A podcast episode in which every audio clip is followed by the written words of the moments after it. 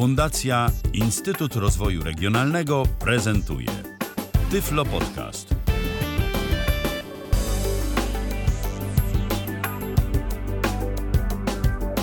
O, od jakiegoś ładnego zacięcia nam się wszystko dziś rozpoczęło.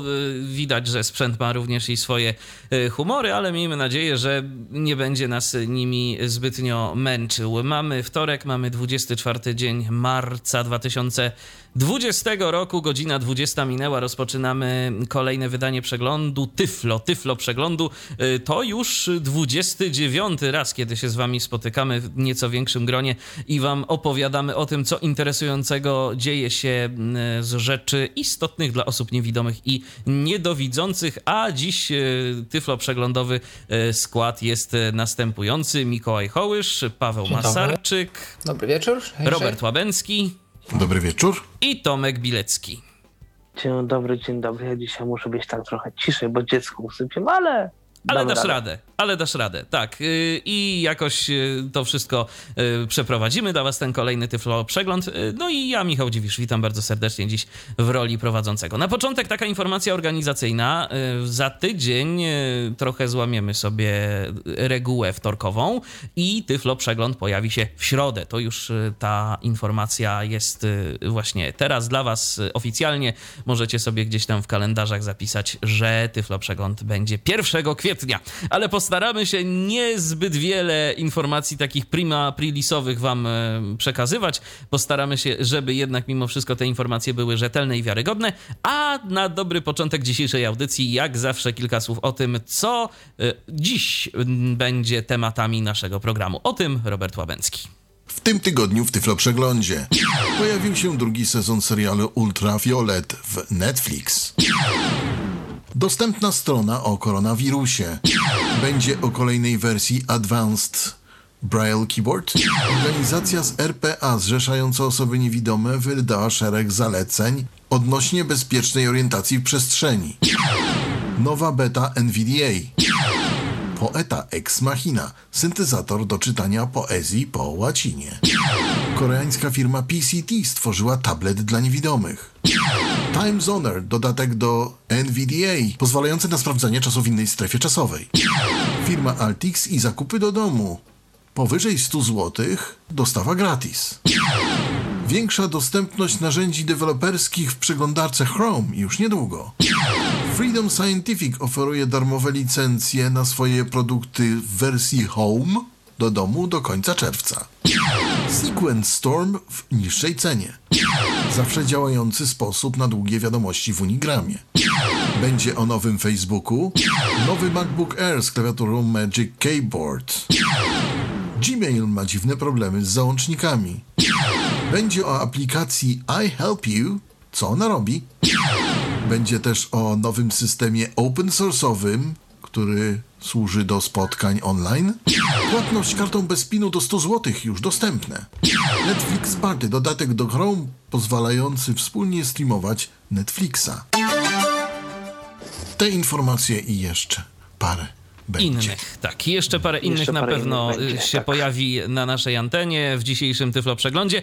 Telefon jest do waszej dyspozycji, przynajmniej teoretycznie, bo wybaczcie, ale nie miałem y, czasu przetestować jakiegoś alternatywnego klienta, więc cały czas działamy na naszym zwykłym faunerze. Próbujcie, jeżeli macie ochotę, może się uda. sto dwadzieścia trzy osiemset trzydzieści cztery osiemset trzydzieści pięć to jest nasz telefon. Y, z ciekawostek technicznych dziś testujemy Tyflo Przegląd y, przez Zooma.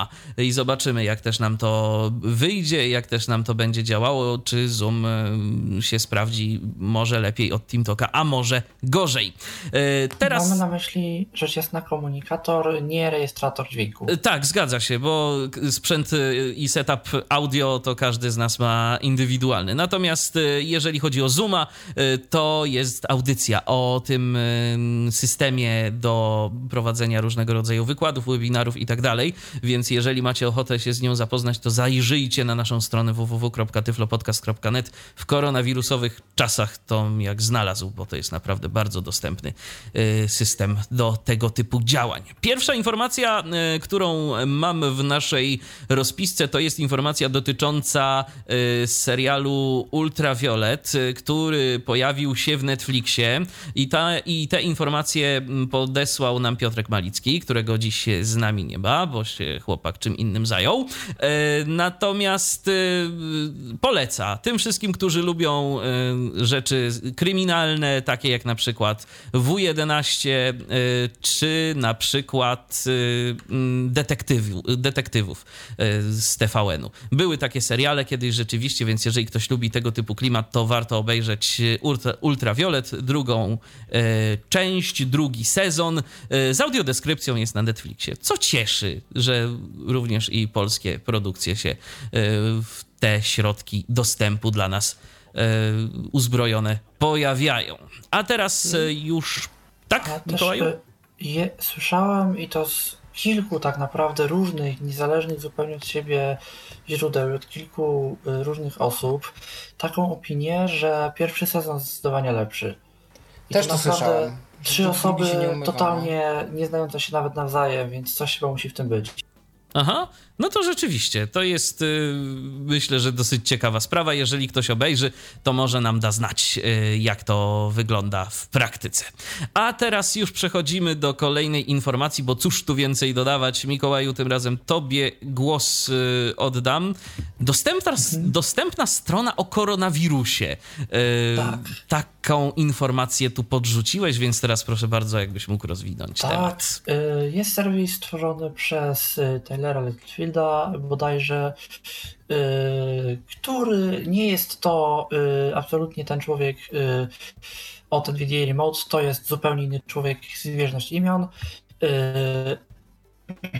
po prostu mamy na tej stronie do dyspozycji statystyki dotyczące koronawirusa na świecie, ile mamy w danych krajach lub ogólnie przypadków, ile mamy w danym dniu, ile mamy śmierci, ile mamy wyzdrowiałych i tak dalej, i tak dalej, i tak dalej. Link będzie podany w komentarzach, strona jest naprawdę prosta w obsłudze. Mamy dwie takie sekcje zwinięte, to jest ten atrybut A R I, że one są zwinięte. Mamy tam sekcję bodajże World Statistics i mamy sekcję Per Country Statistics. Możemy sobie na przykład rozwinąć sekcję Per Country Statistics, pojawia nam się tabelka, yy, każda kolumna jest jakby nagłówkiem, który sobie możemy kliknąć, żeby sobie według tej kolumny posortować. Domyślnie to jest bodajże sortowanie według ilości przypadków, czyli na górze mamy Chiny, pod spodem mamy Włochy yy, i tak dalej, i tak dalej. Yy, I możemy sobie za pomocą skrótu na przykład Control Insert F yy, znaleźć yy, słowo Poland, jeżeli takie informacje na przykład nas interesują, i czytać sobie informacje dla Polski. Też dodajmy, bo myślę, że to też jest interesujące, na stronie w w w kropka gov kropka p l, bodajże ukośnik koronawirus, jak się wejdzie na gov kropka p l, to tam można, gdzieś na samej górze jest link do informacji o koronawirusie i tam będzie link bodajże mapa zakażeń czy coś takiego. I tak, no przy pierwszym przypuszczeniu wydawałoby nam się, że będzie to mapa i będzie to niedostępne. Okazuje się, że nie, że mi przynajmniej po kliknięciu od razu pojawia się tabelka i pojawia się tabelka z podziałem na województwa i z informacjami dla całej Polski, ile Dokładnie. tych zakażeń jest i jest to dostępne. Naprawdę nie ma temu co zarzucić, bo jest to po prostu dobrze dostępne. Zatem Ministerstwo Cyfryzacji zrobiło kawał dobrej roboty, czego niestety nie można powiedzieć o ich aplikacji służącej do kwarantanny, czyli po prostu do monitorowania osób, które podlegają obowiązkowej kwarantannie, bo mają podejrzenie infekcji koronawirusem i powinny przebywać w domach. Takie osoby dostają aplikację do tak zwanej kwarantanny domowej No i są problemy z tą aplikacją, to znaczy ona w ogóle została zrobiona bardzo na szybko.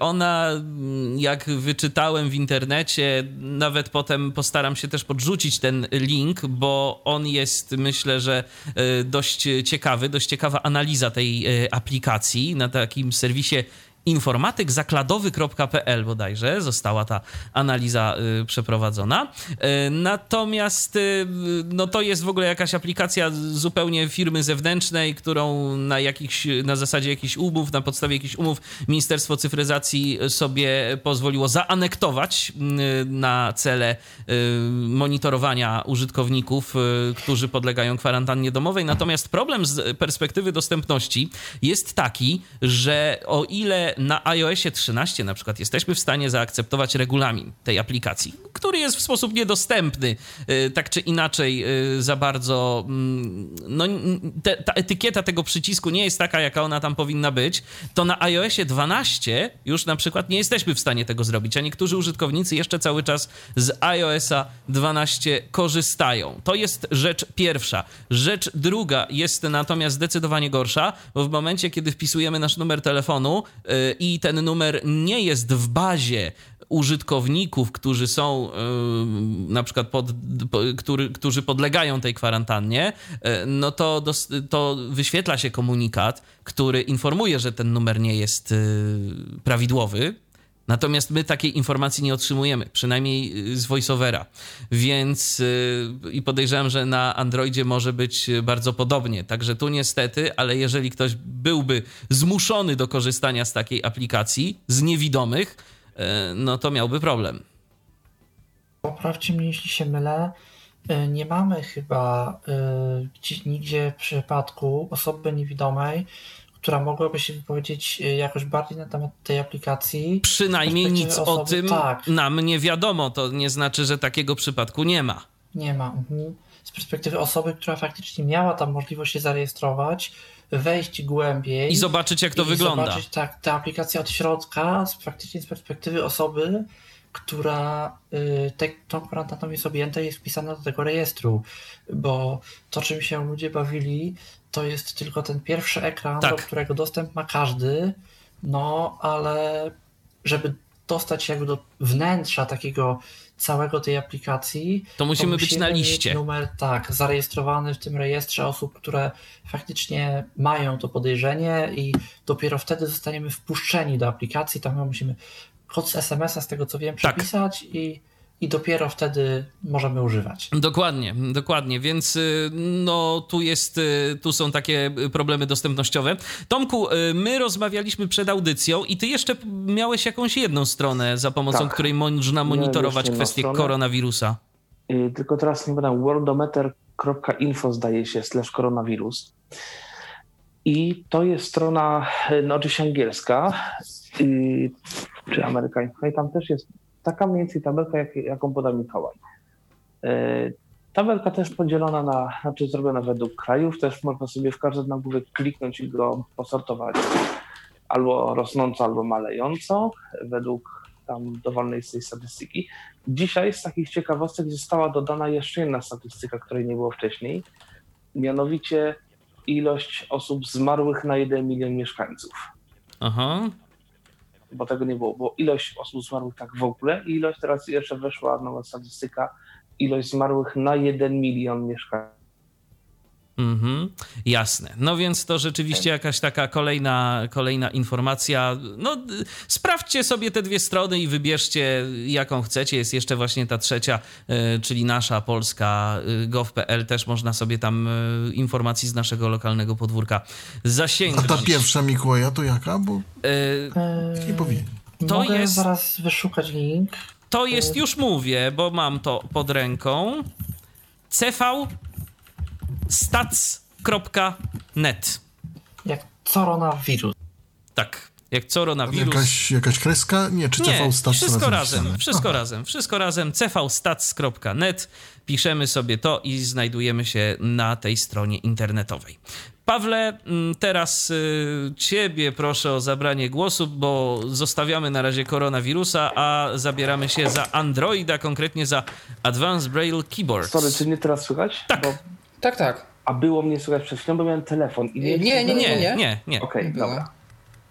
Tak, takie to są testy nowej technologii na żywo. No niestety. Dobrze, Prawie. Wracamy. Pawle, co tam w Advanced Braille Keyboardzie nowego?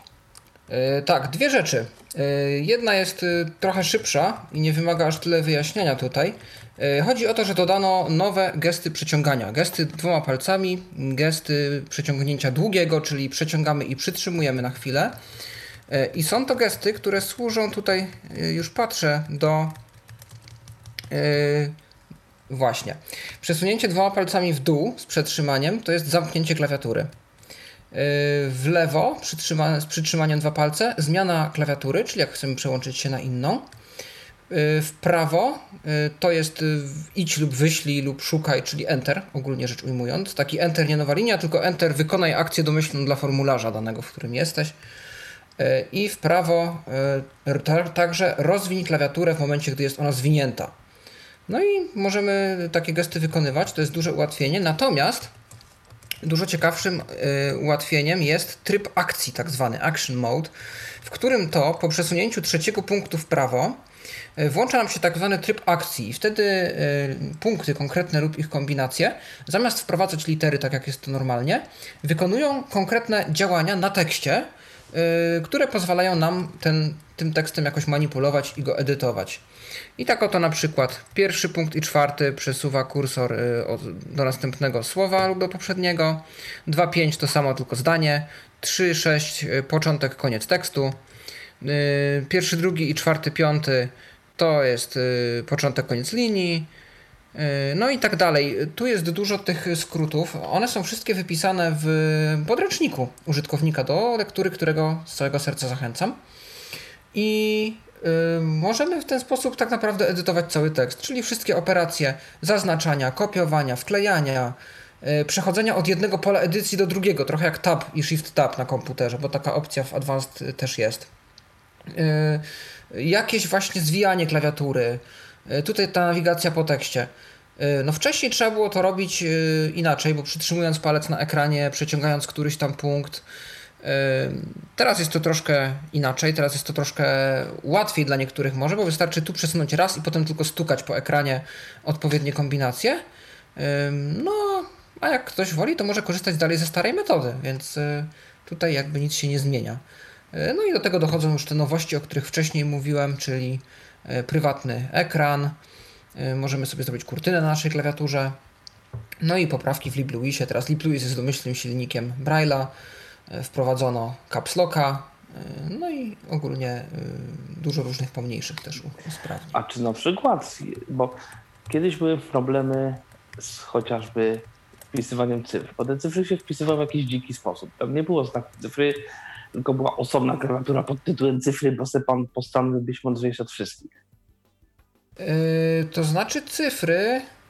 Chyba y, są w jakiś sposób, tylko musiałbym spojrzeć, jak to jest teraz zrobione. Już teraz nie pamiętam, czy to jakoś w LibLouisie nie zostało zintegrowane. Bo ten tryb matematyczny jakby dalej jest i on, ja wiem o co ci chodzi, on... Tak, on miał tam swój zamysł i on, czy on dalej jest aż tak konieczny? To jest dobre pytanie. Obawiam się, że może I co, być. I co z polskimi znakami, na przykład znakami dużej litery? Bo to jest jakiś taki... To jest głupie, po prostu i zwyczajnie głupie, bo nagle zaczynamy pisać Braille, ale nie tak do końca jak się uczyliśmy, tylko się musimy uczyć na nowo pisać. Zdaje się, że w LibLouisie jakoś doszły punkty siedem osiem. Musiałbym zobaczyć dokładnie, jak to się odbywało. To jest dość też nowa innowacja. I te, wtedy jest to możliwe prawdopodobnie z punktem siódmym i ósmym według zasad LibLouisa. Bo ja generalnie robiłem już kilka podejść do Advanced Braille Keyboard, ale... I... Nadal, mimo że Braille Keyboard jest klawiaturą starą, więc posiadającą masę już niekompatybilności, dziwnych niekompatybilności, typu na przykład, że w Chromie jak wpisuję adres, to pierwsza litera zawsze się wpisuje dwa razy na przykład, bo tak, podejrzewam, no trzeba było ją jakoś tam zaktualizować. A B K też ma ten problem, nie wiem czy dalej, ale jak ostatnio testowałem, to też to było i to jest coś z LibLouisem. Super. O Boże, ale to jest tylko w Chromie, bo w innych aplikacjach jest okej. Okay.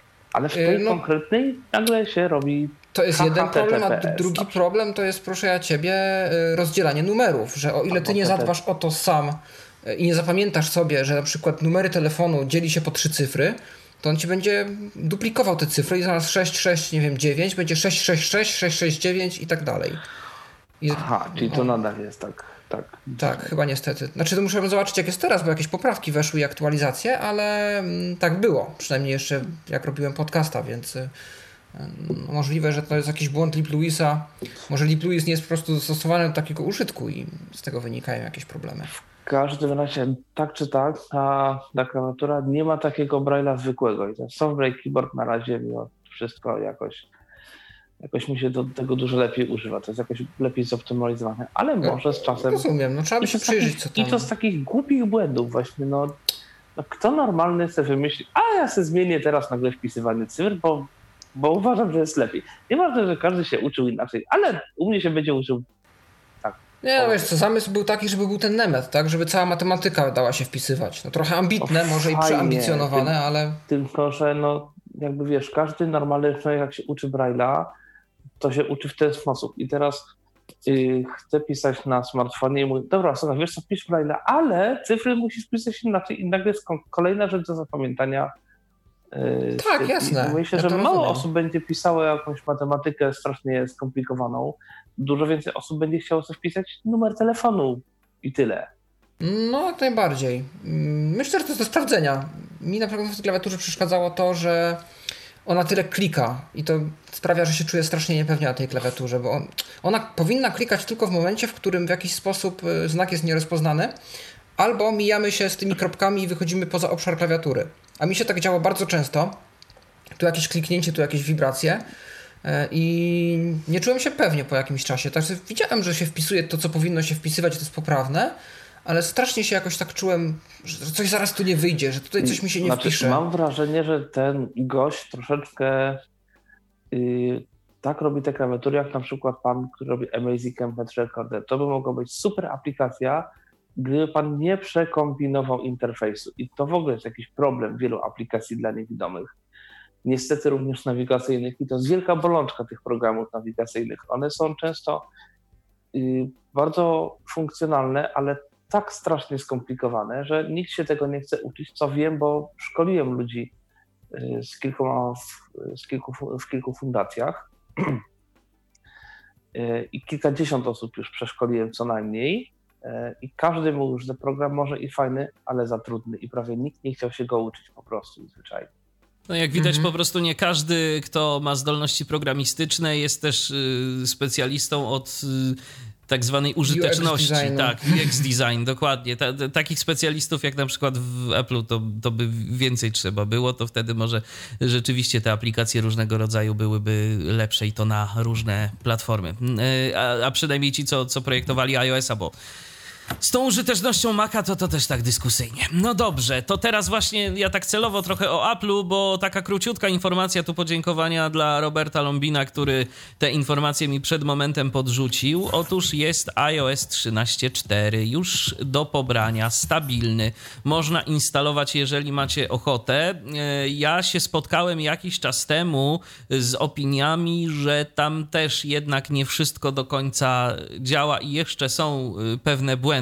I nawet w stosunku do tej wersji, która jest teraz, to można mówić o pewnym nawet regresie, no ale zobaczymy, bo być może jeszcze w międzyczasie coś zostało poprawione. Ja w każdym razie sobie właśnie uruchomiłem instalator i czekam na pobranie. Jak się doczekam, jak zainstaluję, to zobaczymy, co z tego wyszło. A teraz jeszcze, Pawle, mikrofon w twoją stronę. Przenosimy się do Republiki Południowej Afryki. Tam specjaliści z pewnej organizacji, tak, wydali szereg wskazówek dotyczących orientacji w przestrzeni. I o co chodzi? Tak, to jest organizacja, która działa gdzieś tam lokalnie, nie wiem, czy na cały kraj, czy na jedno z miast. Natomiast oni wysłali swoim klientom, swoim zrzeszonym, taki właśnie biuletynik krótki a propos kowidu, kowidu. No i tutaj takie ciekawe porady, bo nie widziałem, żeby któryś inny kraj to wypuścił. Może gdzieś tam są takie broszurki, ale... Więc po pierwsze, tak, osoby niewidome i ich przewodnicy powinni utrzymywać kontakt albo poprzez złożoną laskę, wyciągnięto na szerokość, że tak powiem, tej laski, albo przez pas, którym są ze sobą w jakiś sposób związane. O co chodzi? Laska powinna być trzymana przez przewodnika od strony końcówki, gdzieś tam przy, przy łokciu czy, czy, czy, czy ramieniu, a przez osobę niewidomą po stronie rączki trzymanej. Oczywiście uprzednio powinna być odpowiednio zdezynfekowana i w ten sposób mogą te dwie osoby nadal sobie nadal współpracować, utrzymując bezpieczną odległość od siebie. Ewentualnie mogą się związać takim, powiedzmy, pasem. Ciężko mi powiedzieć, czy to jakiś specjalny pas, czy tu wystarczy jakiś... Hmm, typowy pasek od, no nie wiem, czego. Podejrzewam, że w dobie jakiegoś kryzysu to nawet i zwykły sznurek wystarczy. Tak, sznurki są spoko. Ja kiedyś ze sznurkiem biegłem, jako, powiedzmy, osoba niewidoma z przewodnikiem biegliśmy po prostu w takim jakby biegu. No nie był jakiś profesjonalny maraton, ale chwilkę pobiegliśmy w ten sposób, więc to też się sprawdza. To albo taka tasiemka, guma dość długa, coś tego typu. Taki materiał w każdym razie, że ktoś trzyma kawałek, ja trzymam kawałek, ale nie trzymamy się bezpośrednio. Yy, tak. Co tam jeszcze? Yy, aha. Yy, no to tam, to tam. A, czyli a, a ten pas powinien być zawiązany w górnej części ramienia, więc w tym momencie, jeżeli przewodnik wykona jakiś ruch, to ja ten ruch wyczuwam i jestem w stanie e, zareagować, czy to w lewo, czy to w prawo e, i tak dalej. Potem oczywiście, jeśli już musimy się trzymać pod rękę, to lepiej za przedramię, ewentualnie w niektórych sytuacjach położyć rękę na ramieniu, czyli wbrew temu, co, czego nas uczono na wszelkich kursach orientacji, że pod łokieć. No bo też z łokciem różnie bywa, w łokieć często, nie wiem, kichamy, kaszlemy. No właśnie, teraz jest zalecenie, żeby odkaszlnąć w łokieć, jeżeli mamy taką potrzebę, że nie w dłoń, nie zasłania, zasłaniać dłonią, tylko w łokieć i prawdopodobnie dlatego jest odradzane, żeby za ten łokieć później łapać. Mhm. Yy, także yy, jeśli chodzi o rękawiczki, to jest zalecenie, by zarówno przewodnik, jak i osoba niewidoma mieli zawsze na sobie rękawiczki. Yy, takie lateksowe, yy, żeby było jak najbardziej sterylnie przy tym wszystkim. No i oczywiście tutaj przypomnienie, żeby yy, jak najbardziej myć ręce, chusteczką zakrywać usta, nos, kiedy się kicha, potem taką chusteczkę wyrzucić yy, i nie dotykać twarzy, uszu, znaczy oczu, też nosa. No to takie ogólne porady, które dotyczą nas wszystkich. Kiedy się używa transportu publicznego lub y, idzie w jakiekolwiek miejsce, toaleta, supermarket, szpital, miejsce publiczne, zawsze przez minimum dwadzieścia sekund myć ręce i używać y, albo żelu dezynfekcyjnego, albo chusteczek takich dezynfekcyjnych, mokrych. No i też powinny osoby niewidome tak naprawdę rozważyć izolację w domu, nie wychodzić, o ile to jest niekonieczne, upewnić się, że się ma dostateczne zapasy jedzenia, leków i wszystkiego, co jest w domu potrzebne, środków czystości i tak dalej. I trzeba też informować, najlepiej kogoś mieć, taką osobę do kontaktu, kogoś ze znajomych, z sąsiadów, z rodziny, kto będzie wiedział, że zdecydowaliśmy się na izolację, no żeby był w razie czego z nami kontakt, żeby ktoś wiedział, że taką decyzję podjęliśmy, co się z nami dzieje, żeby móc od czasu do czasu sprawdzić, czy wszystko u nas w porządku. No i oczywiście standard, czyli podążać za wszystkimi instrukcjami i wypełniać wszystkie zalecenia lokalnych władz do spraw zdrowia. No i podane są też tutaj numery infolinii, ale to już nas nie dotyczy. To jest bardzo ciekawe. Ciekawa jest też sytuacja w Stanach Zjednoczonych. Dzisiaj miałem okazję wysłuchać Blind Abilities Podcast, najnowszego odcinka, w którym to wypowiadał się jeden z znanych tam muzyków tworzących muzykę filmową, też osoba niewidoma, założyciel fundacji Able Artists, która promuje niepełnosprawnych muzyków, który powinien być w tym momencie na Wyspach Marszala i nagrywać muzykę do kolejnego filmu, ale z uwagi na zaistniałą sytuację tak się nie stało. Jest u siebie w domu w stanie Minnesota i jest problem, bo no, chociaż nie dotyczy go to bezpośrednio, to postanowił sprawdzić, a co by było, gdyby lekarz stwierdził, że według wszelkich opisów i objawów ja nadaję się do badania, czy przypadkiem nie mam korony. No i co, dzwonił sobie na infolinię stanową odnośnie właśnie koronawirusa. Okazuje się, że y, władze lokalne nie mają z, wdrożonych żadnych procedur w jaki sposób zapewnić takiej osobie niepełnosprawnej, niewidomej, jakiejkolwiek, która nie może prowadzić własnego pojazdu, bo to nie tylko nie osoby niepełnosprawne, jak taka osoba ma samodzielnie dotrzeć do jakiejś przychodni lekarskiej czy do szpitala, żeby poddać się badaniu. Zadzwonił także do jakichś lekarzy, dzwonił nawet do swojej ubezpieczalni. Co poradziła mu ubezpieczalnia? Niech pański lekarz, który zadecydował o tym, że potrzebuje pan badania, wypełni specjalny formularz, zwróci się z tym formularzem do nas, a my zorganizujemy panu transport, tak? A jaki transport państwo zorganizują? No taksówkę panu zamówimy lokalną. No więc jest problem, bo okazuje się, że nie ma tak naprawdę procedur, jak zrobić to w sposób bezpieczny, żeby i tą osobę dostarczyć, ale jednocześnie nie narażać rodziny, znajomych, kierowców Ubera i innych osób, które nie są przygotowane na to, żeby y, przeprowadzić transport z osobą potencjalnie zagrożoną i samodzielnie się nie zarazić. Tak, bo potem każda I... osoba, która ma kontakt potencjalny z tym y, zarażonym koronawirusem, też powinna zostać poddana kwarantannie. Mieliśmy taką sytuację a propos taksówek, że na przykład y, gdzieś chyba w y, okolicach Nowego Sącza jakiś młodzieniec uciekał taksówką z maczetą, uciekł z kwarantanny, wyposażony w maczetę. Zastanawiam się, skąd on tę maczetę dorwał, ale to już tak na marginesie. No i kierowca taksówki, który wiózł go, to później również musiał zostać poddany kwarantannie. No i, i właśnie o to chodzi. E, rozwiązania, jakie zaproponowano tam, e, i to wymyśliła jakaś pani w ogóle, z, doktor znajoma tego, tegoż człowieka, który się wypowiadał, gdzieś z Kalifornii, czyli w ogóle inny stan, inna legislacja, poniekąd, że istnieje u nich taka usługa jak tak zwany Medicap. To jest yy, pojazd, to znaczy usługa oferowana przez służbę zdrowia, która no nie jest taką pełnoprawną yy, karetką pogotowia, taką jaką by się uzyskała dzwoniąc pod dziewięćset jedenaście, czyli odpowiednik naszego sto dwanaście, ale też nie jest to zwykła taksówka. To jest minivan, który jeździ na prawach karetki, czyli tam personel jest przeszkolony, jak zajmować się przypadkami medycznymi. Jest wyposażony taki pojazd we wszelkie środki bezpieczeństwa, aby też nie narazić na szkody właśnie osoby prowadzącej taki pojazd.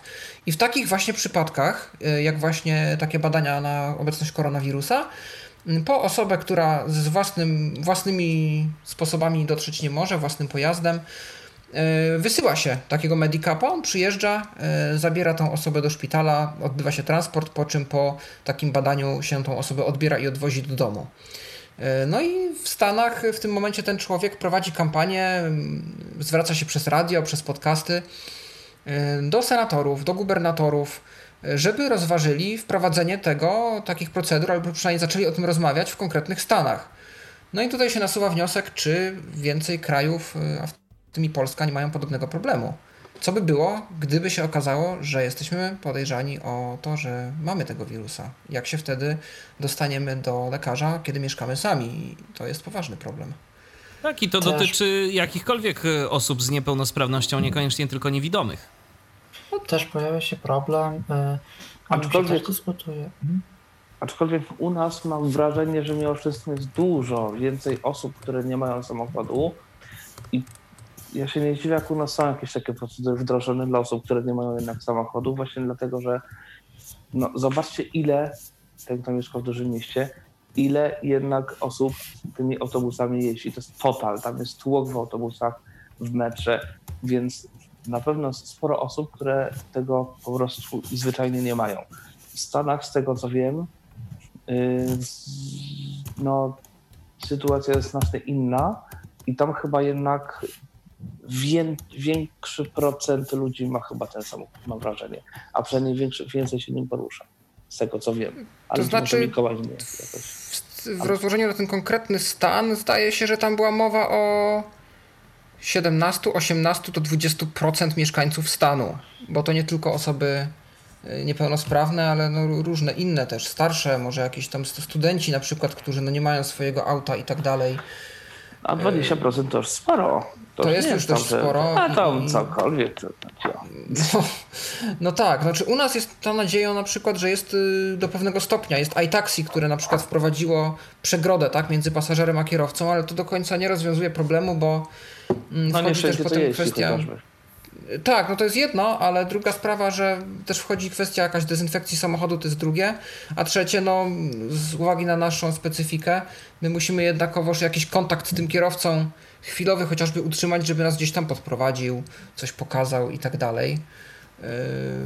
Ewentualnie po, prostu, ewentualnie po prostu można już y, zrobić to na tej zasadzie, że kierowca nas tylko dostarcza pod y, gdzieś tam jakieś y, po, pod szpital czy coś, a później już nas przejmuje personel medyczny. No pytanie, jak to jest wszystko zorganizowane i czy gdyby doszło do takiej sytuacji, to czy rzeczywiście ktoś byłby nam w stanie w odpowiedni sposób pomóc, zapewniając także i nam i sobie odpowiednie środki bezpieczeństwa. Pojawia się też jeszcze inny problem przy okazji tej całej epidemii. O nim się w Stanach najbardziej mówi, bo tam jest jednak największe i najbardziej rozwinięte prawo, jeżeli chodzi o osoby niepełnosprawne. Ale tak naprawdę problem dotyczy nas wszystkich i dotyczy też innych krajów. Chodzi o kwestie wszelkiego rodzaju edukacji i głównie tutaj edukacji zdalnej. Bo okej, okay, koronawirus koronawirusem, a wirusa nie ma, ale jest skazana na korzystanie z pewnych usług w sposób zdecydowanie inny niż robiła to do tej pory, no właśnie w sposób zdalny. No i teraz pojawia się problem, bo na przykład są kwestie takie, że niektóre osoby miały jakieś dostosowania w szkołach, nie wiem, czy to materiały w Braille'u, czy to nauczyciela wspomagającego, czy to jakieś urządzenia, maszyny, nie wiem, drukarki, coś takiego, których po prostu w domu nie mają. Yy, Okej, okay, jest niby ten internet, jest tablica, jest pokazanie na, pokazane na ekranie, co się na tej, na tej tablicy wyświetla, no i to tyle.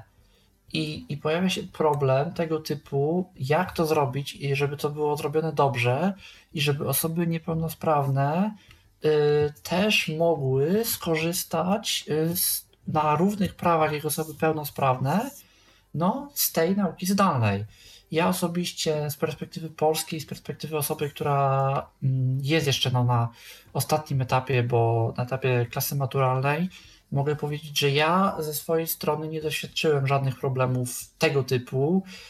U mnie wszystko, co powinno zostać zrobione, uważam, że zrobione zostało i ja naprawdę nie mam w tej kwestii zastrzeżeń.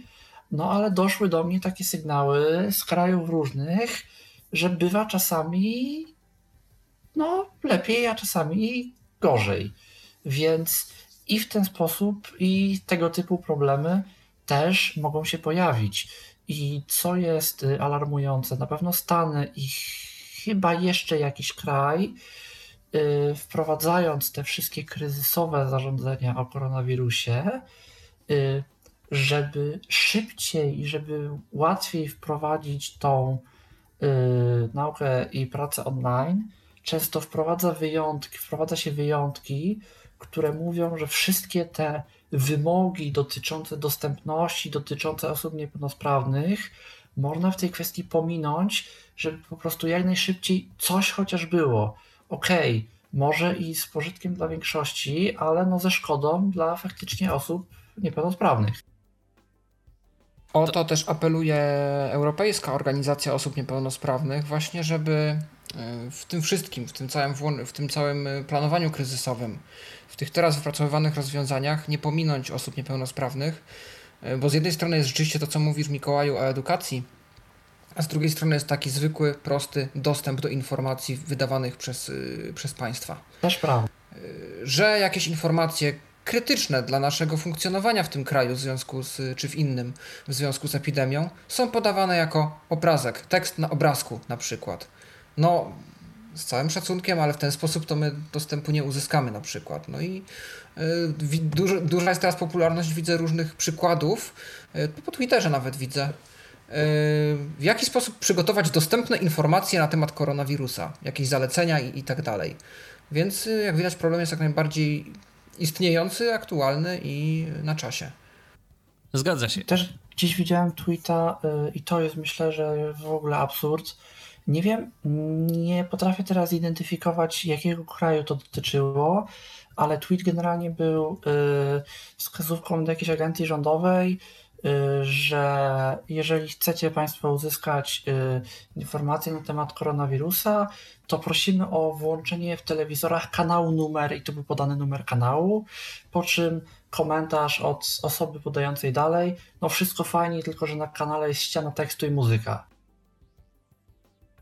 I po prostu ten, kto widzi, to widzi na kanale napis i ma wszystkie porady, co zrobić, ile jest przypadków, gdzie i tak dalej. To jest po prostu typowa informacja rządowa, a ten, kto nie widzi, może sobie muzyki, muzyki posłuchać. posłuchać i niestety z niczym nie będzie w stanie się w żaden sposób zapoznać z taką informacją. A przynajmniej nie w żaden prosty sposób. Dobrze, ja proponuję, żebyśmy przeszli dalej, bo jeszcze trochę różnych informacji w naszym dzisiejszym zestawieniu notatek jest. I Mikołaju, skoro jesteś przy głosie, to teraz tobie go znowu oddam, bo nowa beta N V D A się pojawiła. Cóż ona za sobą niesie interesującego? Tak, nowa beta N V D A. Nic właściwie specjalnego. To nie jest już to, co było, to nie jest już to, co wydanie dwa tysiące dziewiętnaście cztery bodajże. To są naprawdę jakieś malutkie rzeczy, jakieś zmiany dla deweloperów, trochę tak zwanego refactoringu, czyli poprawienie po prostu kodu i powywalanie jakichś starych, niefajnie działających rzeczy, dodanie jakichś kilku nowych monitorów braille'owskich, jakieś tam poprawianie starych błędów. No i użytkownicy też... Syntoka będą chyba tak. już w tej wersji nie, tak, tak, nie będą potrzebowali chyba... tego dodatku Dawida Piepera. Myślę, że z perspektywy Polaka to będzie najważniejsza nowość, że będzie dodane właśnie faktycznie wsparcie dla tych syntezatorów S A P I cztery, które miały problem różny, w tym właśnie dla Syntoka i myślę, że powinno to już w tym momencie działać dobrze.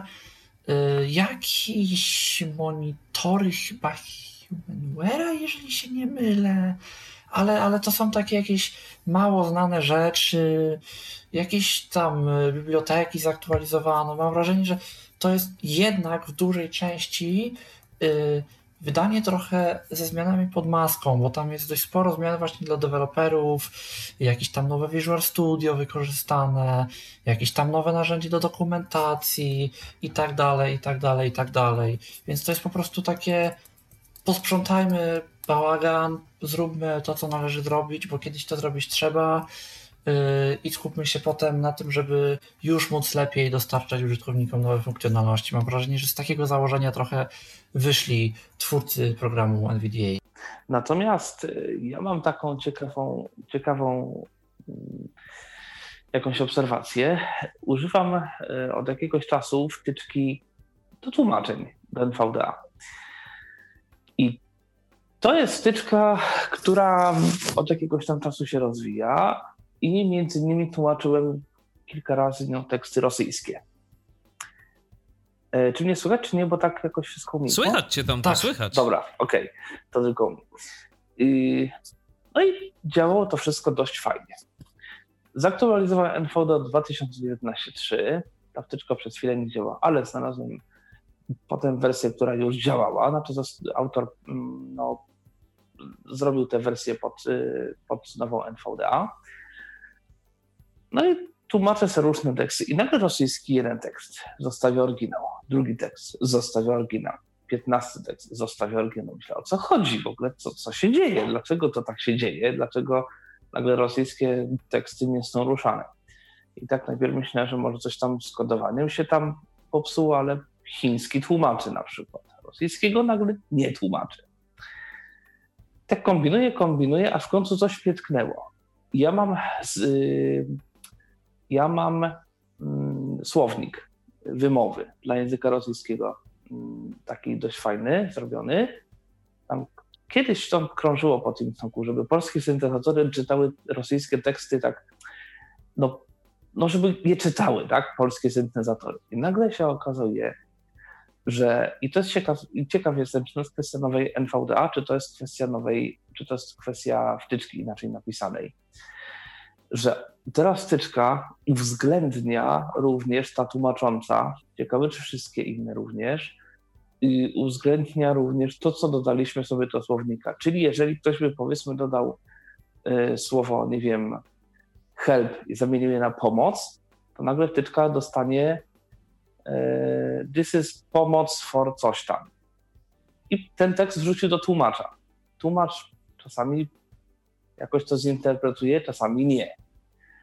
I okazuje się, że jak mam y, zrobione to dla języka rosyjskiego, no to dostał taki rosyjski pisany łacińskim alfabetem i oczywiście tego nie rozumiał.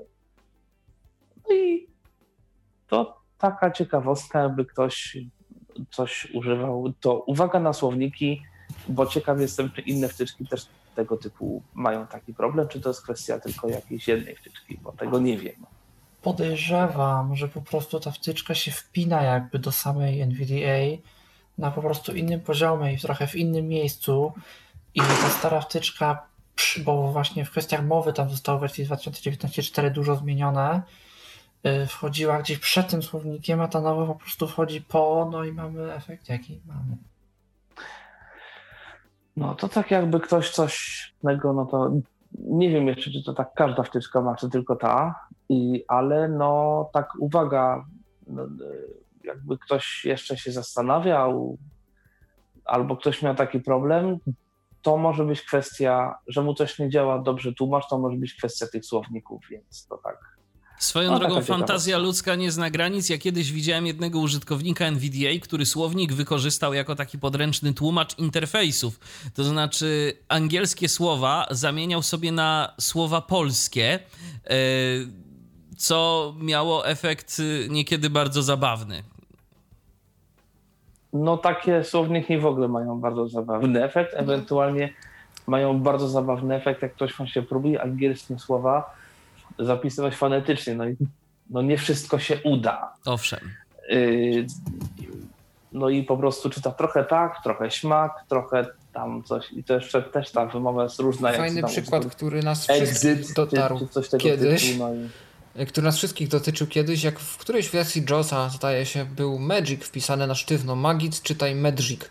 I potem przy Harrym Potterze się fajnie czytało o magicznych mocach i tak dalej. No to rzeczywiście było interesujące. Ja uważam, no ale to w ogóle syntezatory niektóre mają. Przecież no, sławetna stara Agata, która miała obsługę liczb, rzym, liczb rzymskich i był I program Stodex. Dalej.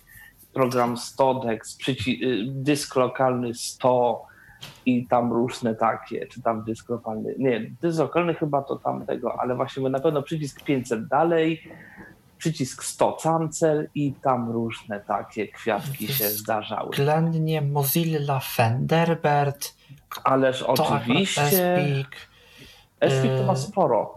Najzabawniejsza jest oczywiście na przykład konflikt pułkowniciowy. To jest tak. Po prostu coś... Tak. Kopił do szowka przez chwilę. Pliki docent. Tak, tak, pliki docent. Ale chyba i tak yy, największe tutaj kwiatki sadzi Microsoft. O, oczywiście karabin bojowy. Maszynowy, tak. Ale karabin... Najlep- tak, szybkość pobierania piętnaście karabin bojowy sekunda, czy coś tego typu. On ma przecież też y, na wstawianie... Ale kiedyś, ale kiedyś miał. Mówię, że to ale kiedyś miał. Było. Tak. Ale, ale nadal, zresztą... jak, jak robię podcasty o Reaperze, y, no to robię go tym syntezatorem, no po prostu no, on jest darmowy i względnie zrozumiały, natomiast no niestety jak są angielskie słowa, to on po prostu wykłada się o własne sznurówki, bo też próbuje być taki troszeczkę taki troszeczkę Syntop dwa zero miał też jakiś konkurs i był, miałem na przykład dysk, który się nazywa Dane, więc był dysk Dane D. No natomiast był jeszcze Bogusław Mecenas, prawda, sławne i, i tak, tak. Dla człowieka, co prawda nie dla nas, ale człowiek opowiadał, nasz kolega wspólny, że miał w wyszukiwaniu Anna Niemiecki, Niemcy, złote przeboje. Tak, tak. czterdzieści pięć. Ale a propos klawiatur. Soft Braille Keyboard ma przedziwną rzecz. Ponieważ y, kiedy się wpisze euro słowem, on to zamienia na znaczek euro. Tylko że nie ma uwzględnionego czegoś takiego, że można napisać na przykład neurologia, bo wtedy jest N, znaczek euro, logia. Aha. Super. I trzeba na przykład wpisać neu, odstęp, skasować odstęp, rologia, bo wtedy już nie zauważy. Ale to jeszcze właśnie a propos, a propos słowników. Ja uważam, że słowniki to jest w ogóle y, bardzo niedoceniane narzędzie, przynajmniej jeżeli chodzi o N V D A. Bo jeżeli chodzi o JAWSa czy inne skróty litery, to okej, okay, wpisujemy słowo, wpisujemy słowo zastępcze i to tak naprawdę tyle, co możemy zrobić. Ale jeżeli chodzi o N V D A, to mamy w słownikach wyrażenie regularne. I tam można zrobić naprawdę fajne rzeczy i sobie naprawdę umilić pracę z pewnymi rzeczami, jeżeli często pracujemy z, nie wiem, jakimś programem i tak dalej, i tak dalej. I jesteśmy przyzwyczajeni w pewnym sensie już do jego komunikatów i my nie musimy słyszeć za każdym razem tego samego, to po prostu sobie możemy pewne rzeczy wyłączyć. Od chociażby pracowałem swego czasu sporo z edytorem, który nazywał się Visual Studio Code. Taki edytor programistyczny. No i teraz tak, przełączanie plików. Quick Picker, widok drzewa, względnie trivium, w zależności od tego, jakiej wersji N V D A używamy językowej. I tutaj dopiero nazwa pliku. I tak za każdym Ctrl-Tab, jak się próbuje przełączyć na nazwę pliku, Quick Picker, widok drzewa, coś tam, coś tam, kropka, coś tam, coś tam, jeden z osiemnaście. No, można czegoś dostać, bo po prostu zanim się dosłuchamy tej nazwy pliku, jak my naprawdę tych Ctrl-Tabów potrafimy zrobić kilka na minutę, bo tu musimy coś, tu musimy coś, tu musimy coś, mamy dwa pliki i się powiedzmy szybko między nimi przełączamy. No to ja, jako użytkownik dość zaawansowany słowników N V D A, długo mi to nie zajęło. Słownik N V D A dodajemy Quick Picker Trivium, zamień na nic. Problem zniknął. Chociażby Netflix i mój sposób na czytanie napisów, który przed każdym napisem niestety dodaje alert. No, nic prostszego. Słownik N V D A, alert, spacja, spacja, zamień na nic. Chociażby na przykład ja sobie pracuję i muszę pracować bardzo często z dokumentami zapisywanymi w systemie LaTeX. No i tam mamy backslash frac, lewa klamra, coś tam, coś tam, prawa klamra, lewa klamra i tak dalej, i tak dalej. I jakby tego słuchać w ten sposób, to może człowiek czegoś dostać i po prostu tak się absolutnie nie da, a przynajmniej nie da szybko. No więc słownik backslash frac, lewa klamra, jakieś cyfry i tak dalej, i tak dalej, zamień na frac, cyfra, cyfra i zupełnie przyjemnie się z tego korzysta. Więc jeżeli ktoś lubi słowniki N V D A, jeżeli ktoś ma takie potrzeby, często pracuje z jakimś tekstem o konkretnej strukturze, gdzie na przykład, nie wiem, cała linia jest taka sama i wszystko jest to samo, ale zmienia się tylko, nie wiem, jakaś jedna część gdzieś na końcu tej linii i mu się nie chce przesłuchiwać przez całą tą zawartość i tak dalej, i tak dalej, i tak dalej, to sobie może też słownikiem N V D A coś takiego zrobić. Był kiedyś, nie pamiętam nawet co to był za program, ale był, a już wiem, yy, widziałem jakieś logi tak zwane, czyli jakby informacje o tym, co dany program robił i tak dalej, i tak dalej. Jak to wyglądało? dwa tysiące dwadzieścia minus zero trzy minus dwadzieścia siedem, czternaście, dwa czterdzieści jeden i tak dalej, cała godzina, strefa czasowa i dopiero podana informacja. Jak się chce coś szybko w tym znaleźć, widzący żaden problem, nie patrzy się w ogóle na daty. My się musimy przez każdą tę datę przebić. Słownik N V D A na początku daj informację, potem daj datę. Wyrażenie regularne, sprawa załatwiona. Więc jeżeli ktoś zna, umie i potrafi to wykorzystać, to to jest bardzo niedoceniana funkcja, która się bardzo czasem przydaje i może naprawdę życie człowiekowi ułatwić, po prostu przyspieszyć niesamowicie pracę. No ale właśnie ten najprostszy przykład, to co mówiłem, kiedyś został zrobiony słownik języka rosyjskiego, przykład, który działa i czyta normalnie, można czytać rosyjskie teksty. Oczywiście bardzo tak po polskawo, tak? I, ale ale jakoś myślę, że bardzo, ale no, jeżeli jest napisane gromkość, tak, no to kto zna rosyjski, to i tak się domyśla, kto nie zna, to się może domyślić, że to jakąś głośność chodzi. Dokładnie. Ale najważniejsze, że... Cyrillik, coś tam, dokładnie. Coś tam, coś tam. Przecież, przecież czytanie w ten sposób to jest tym bardziej masakra. Więc rzeczywiście no, ten słownik, jak dla mnie, jako dla kogoś, kto rosyjskiego nie zna, ale coś tam się domyśli, to jest naprawdę bardzo użyteczne. Mam, polecam i jest fajnie. E, to bardzo szkoda. No, słuchajcie, a propos syntezatorów. To teraz właśnie, Pawle, yy, mikrofon w twoją stronę, bo masz dla nas informację o syntezatorze łaciny.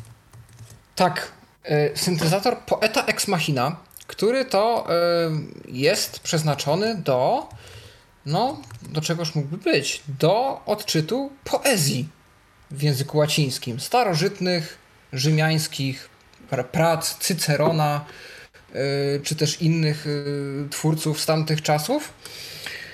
No, jakich starożytnych? Tak. Starożytnych twórców rzymskich. Okay.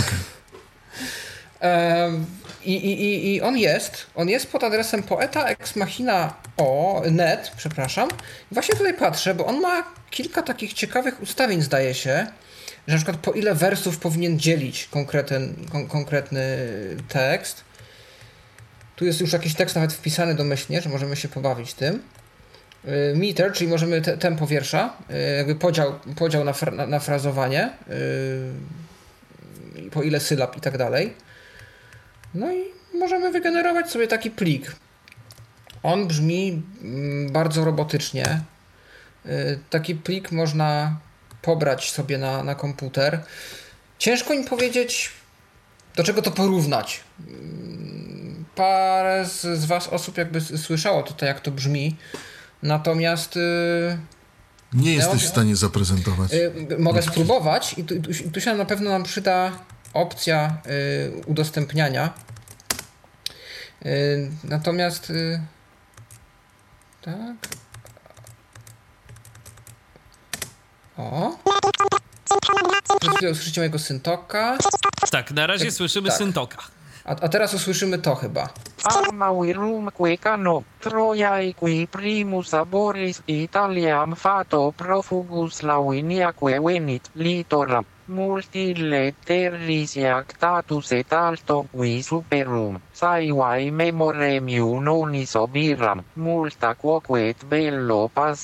Dum condere turbem inferretque deos latio. Genus unde latinum albanique patres atque altae moenia romae. No i właśnie, i, i tak to brzmi.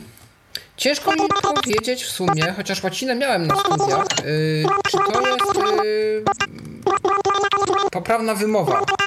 Z tego, co się tu orientuję, tak jak usłyszałem końcówkę, to może być ta nowa wymowa, która chyba weszła po piątym wieku naszej ery, w której dyftongi typu AE nie są wymawiane jako E, jako jedno słowo, tylko jako A I w ogóle. Więc tu jest na przykład ostatnim słowem Romae, powinno się czytać Romae.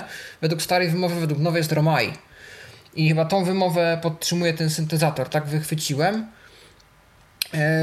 Jest Q U, to jest Q, a nie K W, tak? To jest coś Kwekło, coś tam, to to byłoby kwe, powinno gdzieś tam być według którejś wymowy, to, to jest kłe. No i yy, to jest chyba ta nowsza już troszkę wymowa, natomiast czy ja bym się z tego mógł uczyć na przykład tego, co jest najważniejsze w łacinie, czyli poprawne stawianie akcentów? Ciężko mi sobie to wyobrazić, szczerze mówiąc. Natomiast, no kto wie, może wprawniejsze ucho tu coś wychwyci i się tym jakoś wspomoże. Yy, może być to ciekawe narzędzie dla osób studiujących jakąkolwiek filologię na przykład, bo, bo łacina się pojawi tak naprawdę, no chyba żebyśmy studiowali jakieś języki azjatyckie typu, typu chiński, yy, to wtedy, ale tak yy, łacina się na pewno pojawi. Ja się zastanawiam nad jedną Nie? rzeczą. Jakiego syntezatora użyto w kursie Duolingo, bo przecież oni, z tego co wiem, ostatnio jakiś czas temu w newsletterze od nich dostałem me- w mailu, że przecież wprowadzili, a oni słyną z tego, że używają syntezy mowy do wszelkiego rodzaju sampli i wszelkiego rodzaju fraz w danym języku. Ja się zastanawiam, czego oni użyli.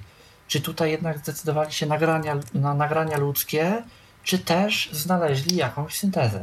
To jest chyba synteza, bo wiele osób uczących się na Duolingo strasznie narzeka na jakość tego głosu, który tam jest. Ja też muszę przyznać, że on, on wymawia, ale Domyślam się, że mogą nastąpić przypadki, w których ta wymowa będzie zła i jednak jak się czyta dyskusje pod lekcjami na Duolingo, to ludzie radzą, żeby korzystać chociażby ze strony forwo kropka com, bo tam są nagrania tworzone przez osoby pochodzące z danych krajów, które są rodzimymi użytkownikami języka i można sobie po prostu wybierać, czy taki region, czy taki głos, czy męski, czy żeński, czy taki wiek i tak dalej, bo może też są różnice w tym, jak ludzie wymawiają rzeczy. No i, i, i jest nie dość, że jest to jakby oryginalne nagranie kogoś, kto tym językiem się na co dzień posługuje, to też jest zróżnicowanie i można sobie porównać, jak różne osoby to wymawiają, więc... A jeszcze no taka pier... ciekawostka na szybko, że oprócz iSpeaka nie ma żadnego syntezatora do starożytnej Greki. O, o no to faktycznie. No cóż, no a propos tej Deus Ex Machina, nie Poeta Ex Machina, Poeta no to ex machina. Lepszy ryc niż nic, prawda? Zawsze, zawsze... Tak, jak najbardziej, ja się zgadzam. Może nawet to lepsze niż iSpeak, chociaż nie próbowałem nigdy iSpeaka łaciny, bo ja jakoś do iSpeaka nie mam zaufania, jak chodzi o naukę nowego języka. Choćby język rosyjski, który jest na tyle tragiczny, że, że ciężko się z niego uczyć prawidłowej wymowy. Natomiast porady, jak tak pytałem sta, sta, starszych, starsze koleżanki i kolegów, którzy studiowali wcześniej jakieś filologię, w momencie, kiedy mi to było potrzebne, no to gdzieś tam oscylowały w okolicach użyj fińskiego vocalizera, może włoski eloquence, no więc, więc jak widać też ludzie kombinują, jak, jak tylko można. Natomiast Dobrze. Jeszcze a propos ciekawostek Forwo, to u mnie w pracy nieraz lektorzy używają Forwo. A no tak, żeby się dowiedzieć, jak co wymawiać, bo to z tymi obcymi słowami... Tak, bo to z... trzeba w książkach jednak dość no. dobrze przeczytać i powiedzmy, jak no, część lektorów angielski zna, to kiedyś mieliśmy książ- książkę, która się dzieje w Szwecji, a język szwedzki jest powiedzmy... specyficzny. Dla nas y, intuicyjny, jeżeli chodzi o sposób czytania. No, taka ciekawostka. No, więc jeżeli ktoś miałby potrzebę, to już wiadomo, gdzie, gdzie sprawdzać. Yy, słuchajcie, kwestia teraz... nazwisk w no. takich językach, że to nie Greta Thunberg, tylko Greta Thunberg. To, to już czyni różnicę. Owszem. A teraz przenosimy się do Korei Południowej. Tak mnie mam. Yy, tam taka firma P C T, P C T yy, stworzyła tablet dla niewidomych. Yy, wyczytałem dziś taką ciekawostkę. Ponoć yy, nie doszukałem się, słuchajcie, ceny. Yy, natomiast doszukałem się kilku informacji, mianowicie takich, że ten tablet jest w dwóch wersjach. Wersji jakiejś edukacyjnej i takiej, i takiej standardowej. Czymkolwiek one miałyby się różnić, że tablet posiada brajlowską klawiaturę, jest na Androidzie, co ciekawe, jest w stanie wyświetlać brajlowski tekst, ale oprócz tego jest w stanie wyświetlać także brajlowską grafikę i że firma P C T podchodziła już do tematu jakieś dziesięć lat temu i faktycznie coś mi świta, że gdzieś tam rzeczywiście Koreańczycy już coś próbowali kiedyś, o tym gdzieś słyszałem i faktycznie to mogło być te dziesięć lat temu, natomiast że teraz podchodzą do tego tematu znowu z jakimiś ulepszonymi, ulepszonymi technologią i że jest szansa na to, żeby rzeczywiście to wszystko jakoś sensownie działało. No, dopóki nie poznamy ceny, to, to wiele się nie dowiemy, natomiast no, tablet ma ponoć wspierać także wielojęzyczność, więc być takim narzędziem uniwersalnym. No, być może Koreańczycy gdzieś tam wyjdą na świat z tym swoim sprzętem, wszak Korea to w ogóle no ma trochę tych sprzętów, chociaż mam wrażenie, że one nie są za bardzo popularne nigdzie indziej poza tym krajem. No na przykład są te takie linijki Seika, nie wiem czy ktoś z was kojarzy, żeby ktoś Seik używał Ty, tych linijek gdzieś jakoś? Seiki są japońskie, od tego zacznijmy. Se, Seiki są japońskie? A, to widzisz, tak, ja myślałem, to jest że koreańskie. Nippon, Nippon Electronics, czy okay. Nippon Telecommunications. A dobra, to już wiem, dlaczego mi się pomyliło, bo jakaś była firma koreańska, która stworzyła jakieś laptopa z linijką Seika i stąd, stąd mi się kojarzyła, że to jest Seika. Wiesz co, ale ten, ci B C T i ten ich tablet, oni byli na konferencji C E S w ogóle w tym roku już. Aha. Oni się już pokazali na, na tym jedynym wydarzeniu technologicznym, które w tym roku wypaliło tak w pełni. Więc y, oni się gdzieś tam pojawili jako jedna z niewielu firm Tyflo, robiących coś w Tyflo. No i, i, i zobaczymy. No zobaczymy, no ciekawe. Może no, coś... Koreański jest chociażby H I M S. A no z takich produktów, też które my prawda, znamy. Też prawda, to, to się zgadza. Z, taki, więc. z takich w ogóle też azjatyckich rzeczy, które gdzieś mniej u nas, to z tego co wiem, to w ogóle DotView, ten taki wyświetlacz braille'owski, yy, który yy, no, wyświetla grafikę braille'owską i już jest dostępny na rynku od dobrych paru lat i dobre parę samochodów można byłoby za cenę takiego DotView, myślę, kupić, przynajmniej używanych. No tak, bo jeden, bo, bo jeden nowy, to tak myślę, że spokojnie. No tak. To yy, nie wiem, czy on jest tworzony w Japonii, ale on jest na pewno używany w Japonii i w tej Japonii tych DotView to podobno trochę jest, że w jakichś szkołach, w czymś tam, to jest jednak całkiem spora szansa, że takiego DotView się znajdzie, przynajmniej w tych, gdzie dzieci niewidomi faktycznie są. I podobno była nawet kiedyś jakaś opcja, żeby grę Shadowrun y, japońską, y, która wyświetla, ona, ona ma taką przestrzeń dwa D, dwuwymiarową, czyli chodzimy sobie w prawo, w lewo, do przodu i do tyłu. I teraz tak, my sobie możemy po tym chodzić, my sobie możemy wyświetlić tę przestrzeń jakby w audio, że my się poruszamy takim, coś jak powiedzmy kursor JAWS w JAWSie, że jakby nie chodzimy jako taką postacią, ale poruszamy się taką jakby kamerą i sobie możemy eksplorować dany fragment tej przestrzeni i sprawdzać sobie, co w jakim miejscu jest. Jeżeli widzimy to jakąś taką prostą, prymitywną grafiką, możemy sobie też tę przestrzeń zobaczyć na ekranie. No i właśnie, jeżeli mamy takie urządzenie DotView, to podobno była kiedyś jakaś opcja, żeby to podłączyć i żeby y, tę przestrzeń też zobaczyć właśnie na DotView w, jakim, w jakiś sposób. I podobno y, faktycznie w Japonii zdarzało się osobom grać w taki sposób i się, i się bawić tym. Więc, więc w tej Japonii faktycznie ten DotView musi jakoś tam działać i jakoś tam popularny być. Ciekawe swoją no, drogą, no. jaka jest używalność tego DotView przez osoby prywatne. Czy Japończycy mają takie dofinansowania, że ich na to po prostu stać? Mm. Czy to bardziej jest spowodowane tym, że dużo Japończyków jednak funkcjonuje w obszarach tych ośrodków edukacyjnych i tam mają dostęp do tego typu narzędzi i mogą sobie z nich korzystać i właśnie na przykład celem rozrywki? Ale nawet z takimi Stanami Zjednoczonymi to mamy dość sporo różnic, bo na przykład u nich się bardzo zakorzenił Humanware i tam notatnik braille'owski, Braille Note Taker to właściwie Braille Note i to okej, okay, jest jakiś Braille Sense, zwłaszcza teraz, jeżeli już to Braille Sense, ale Braille Note to naprawdę tam króluje i większość notatników w edukacji zwłaszcza, czy w czymkolwiek w Ameryce to jest naprawdę Braille Note i oni tak poza Stanami to mało, ale w Stanach to Humanware jest niekwestionowanym liderem.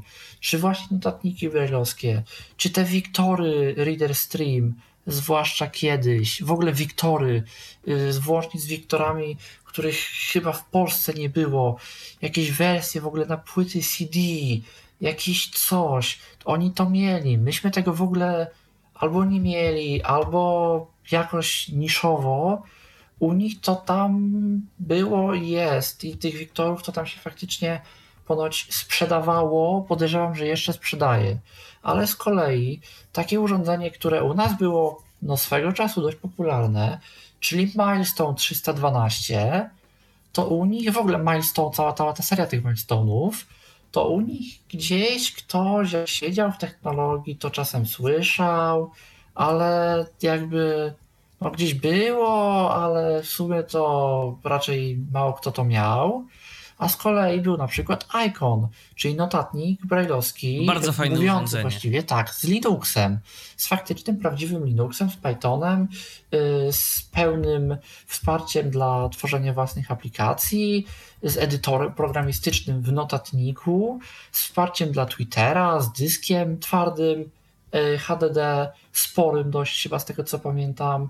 Yy, I to jak na lata dwa tysiące sześć dziesięć, gdzie to było jakoś tam sprzedawane, to to było znacznie potężniejsze od wielu innych notatników. I przy czym cenowo czasów. Wcale nie było to jakieś takie mm. bardzo drogie. To się rzeczywiście zgadza. No powiem szczerze, jak ja usłyszałem prezentację Icona, to szczęka mi opadła.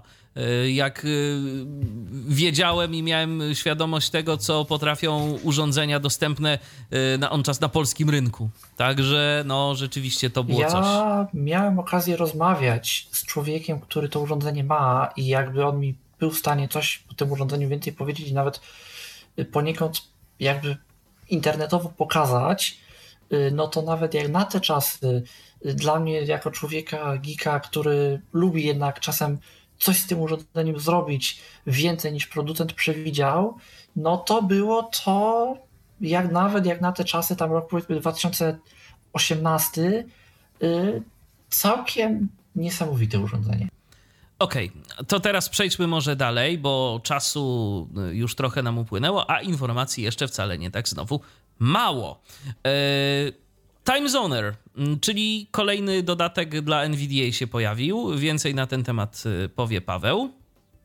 E, tak, to napisał Munawar. Jeżeli pamiętacie trzy D Velocity, względnie całą ten taki biznes, który się chyba nazywał B C T Interactive, chyba tak się nazy- nazywała ta firmka, to to jest ten człowiek, on robił gry audio kiedyś i, i różne inne rzeczy, natomiast y, ostatnio stwierdził, że w sumie brakuje mu czegoś, żeby szybko sprawdzać y, różnicę czasu i gdzie aktualnie jest jaka godzina, on tego potrzebował do jakichś swoich zawodowych spraw. No i napisał dodatek do N V D A, dodatek, który nie jest dostępny oficjalnie na stronie z dodatkami, jest na jego GitHubie. Natomiast jako, że już go promuje dość szeroko, zrobił o nim wątek na forum Audio Games, no to myślę, że można go udostępnić. Zresztą działa i to działa stabilnie. On się na początku mi zawieszał, teraz już działa no dobrze. No i instalujemy go. W opcjach wybieramy sobie, jaka strefa czasowa nas interesuje. Mamy całą listę stref i to podpisane łącznie z miastami, w których obowiązują i tak dalej. Dużo tego jest, chyba z trzystu różnych opcji. I po wybraniu takiej strefy jest skrót Insert Alt T, no N V D A Alt T, jeżeli u was N V D A to caps lock, no to caps lock, który wypowiada nam aktualny czas i datę w wyznaczonej tej strefie czasowej. Jest też gdzieś opcja, której jeszcze nie testowałem, czyli przełączanie się między różnymi strefami, jeżeli potrzebujemy kilku. Natomiast to jest w zasadzie tyle, bardzo prosty dodatek, ale użyteczny. Jakby ja wiem, że można w Google wpisać i to się wyświetli, ale jeżeli ktoś pracuje, mi się teraz na przykład coś takiego przyda do sprawdzania czasu, kiedy się rozpoczną różne webinary, w których chcę wziąć udział, bo są nadawane z różnych miejsc, no i też w różnych strefach czasowych są te godziny podawane, więc warto zawsze coś takiego mieć pod ręką. Tak jest, tym bardziej, że na przykład na smartfonie to możemy sobie to w miarę prosto sprawdzić, a na komputerze to już wcale nie jest takie intuicyjne, gdzie by można to było. No wiadomo, można zawsze zapytać Google'a, ale tak jak mówiłeś, można sobie życie w tej kwestii ułatwić. Była taka strona time kropka is, na której to się pamiętam swego czasu dało bardzo fajnie sprawdzić. Tam w ogóle było takie parę fajnych narzędzi dotyczących y, jakiejś zabawy z czasem. Tam było nawet chyba coś takiego i to było w sumie fajne, że można było sobie ustalić datę i czas, wybrać strefę czasową, czyli na przykład w strefie dla Warszawy, nie wiem, data powiedzmy dwudziestego czwartego kwietnia, taka i taka godzina i dostawaliśmy link i wysyłaliśmy ten link i strona na podstawie adresu bodajże I P osoby, która ten link odwiedzała, wyświetlała ten czas w jej strefie czasowej i można było też zmienić, w której strefie czasowej ona ma ten czas wyświetlać, jakby oczywiście z, odpowiednią, z odpowiednim przesunięciem. Czyli powiedzmy, jeżeli my mieszkaliśmy, nie wiem, w Nowym Jorku i organizowaliśmy jakiś wykład, cokolwiek, yy, o naszej godzinie któreś tam i wiedzieliśmy, że będzie uczęszczać na to yy, mnóstwo osób z mnóstwa krajów, mnóstwa miejsc i tak dalej, to zamiast podawać im godzinę i niech się męczą, możemy wysłać taki link i poda- powiedzieć im, tutaj mają Państwo link, tutaj się Państwo dowiedzą kiedy i o której. Wchodzimy na linka, no i widzimy, że w naszej strefie czasowej to jest taka i taka godzina. no to rzeczywiście też całkiem użyteczne rozwiązanie. Jeszcze z takich ciekawostek dodatkowych dla N V D A całkiem możliwe, że już niebawem się pojawi dodatek, który już jest, ale on nadal nie doczekał się nowej wersji. On chyba na razie jakąś tam jego wersję roboczą mamy. Dodatek da, dla programu Braille Music Editor. Ostatnio widziałem, że na liście deweloperów N V D A pojawił się człowiek, który dla Pythona dwójki napisał ten dodatek. Teraz go przerabia na Pythona trójkę, więc można się spodziewać, że za jakiś czas gdzieś tam się pojawi ten no, dodatek. A ja sprawdziłem TimeZonera jeszcze szybko i no w zależności od tego, ile razy naciśniemy ten skrót N V D A Alt-T, to do, do takiej strefy czasowej z tego naszego pierścienia, tak to jest tam nazwane, stref czasowych dotrzemy. Czyli jak, coś, jak strefa jest pierwsza na liście, to raz, jak druga, to dwa, a w ustawieniach możemy sobie spacją pozaznaczać czy pododawać do pierścienia strefy czasowej. W ten sposób możemy podglądać czas w kilku. Teraz przechodzimy do kwestii zakupowych. Kwestii zakupowych jak najbardziej za y, ceny Tyflo, y, bo będą, y, bo jest informacja dotycząca y, firmy Altix, która y, na czas y, koronawirusa, y, epidemii ma y, pewną ofertę promocyjną. Tę ofertę promocyjną podesłał Piotr Malicki. Y, oferta dotyczy tego, że na artykuły tak zwanego codziennego użytku y, powyżej sto złotych, jeżeli je zakupimy, to przesyłkę otrzymamy gratis. Gdyby ktoś się zastanawiał, co to są za artykuły tak zwane codziennego użytku, to ja sobie pozwoliłem zajrzeć na sklep Altixu, przynajmniej na pierwszej stronie. Cóż my tu mamy? Mamy na przykład automatyczny ciśnieniomierz, mamy nakładki identyfikacyjne, brelok z alarmem, lokalizator do kluczy, mamy na przykład jeszcze następny ciśnieniomierz, tym razem nadgarstkowy, bo tamten chyba wyżej był, zdaje się, na ramienny. Mamy na przykład mówiącą wagę kuchenną, po udźwiękowioną ładowarkę z portem U S B, samoprzylepne znaczniki dotykowe, Do, takie zaznaczniki, ale lokalizacyjne też, skarpetniki mamy, mamy też y, Sunoband, czyli y, wielofunkcyjny, jak tu zostało to napisane, zegarek smart wspomagający mobilność i orientację przestrzenną. Mi się wydawało, że to jakaś opaska chyba była, nawet bardziej. E, ale no takie rzeczy są, tego jest więcej, bo tu są trzy strony y, w tej kategorii, także jeżeli macie ochotę, to można zamówić te towary. Jeżeli zamówicie zakupy powyżej stówki, to za przesyłkę nie zapłacicie. Można zamawiać na kilka sposobów. Telefonicznie, za pomocą sklepu można zamawiać i można również zamawiać przez lokalne oddziały. Teraz tak. Kolejna informacja. Informacja tym razem, myślę, że dla tych wszystkich, którzy się interesują rozwijaniem stron internetowych albo coś po prostu muszą w tak zwanych narzędziach deweloperskich przeglądarki Google Chrome zrobić, będzie dostępniej już niebawem. O tym Mikołaj. Tak, tak naprawdę to nowość pochodzi z dziwnej strony. Pochodzi od Microsoftu, który przeglądarkę Microsoft Edge przeniósł na silnik Chromium i no z racji, że Microsoft teraz w tę dostępność to tak dość mocno idzie, to coś tam popoprawiał w tej dostępności narzędzi deweloperskich, na razie na Edge'u, ale przerzucił te zmiany, tak zwany backport zrobił do głównego silnika Chromium, na którym bazuje właśnie Edge, na którym bazuje Chrome, na którym bazuje Brave i jeszcze parę innych przeglądarek, chociażby zwykłe open source'owe Chromium. No i teraz każda z tych przeglądarek, yy, która właśnie na tym silniku bazuje, jak się zaktualizuje do właśnie najnowszej wersji Chromium, co prędzej czy później zrobi, to dostanie też jakby rzutem te nowości właśnie dostępnościowe w narzędziach deweloperskich. W przypadku Chroma to myślę, że jeszcze trochę potrwa, myślę, że parę miesięcy, bo Google ogłosił ostatnio, że z powodu koronawirusa i też ze względów jakichś bezpieczeństwa, podejrzewam, na razie zawieszają wydawanie jakichś większych nowości do Chroma i będą tam tylko jakieś naprawdę krytyczne łatki bezpieczeństwa umieszczane, ale w momencie, gdy ten cykl wydawniczy zostanie wznowiony, gdy sytuacja związana z koronawirusem na świecie się unormuje, no to myślę, że i na kwestie związane z dostępnością narzędzi deweloperskich w tej przeglądarce możemy oczekiwać i możemy się tych kwestii spodziewać. No i bardzo dobrze. Im więcej dostępnych narzędzi, tym z pewnością korzystanie z nich dla zainteresowanych będzie prostsze.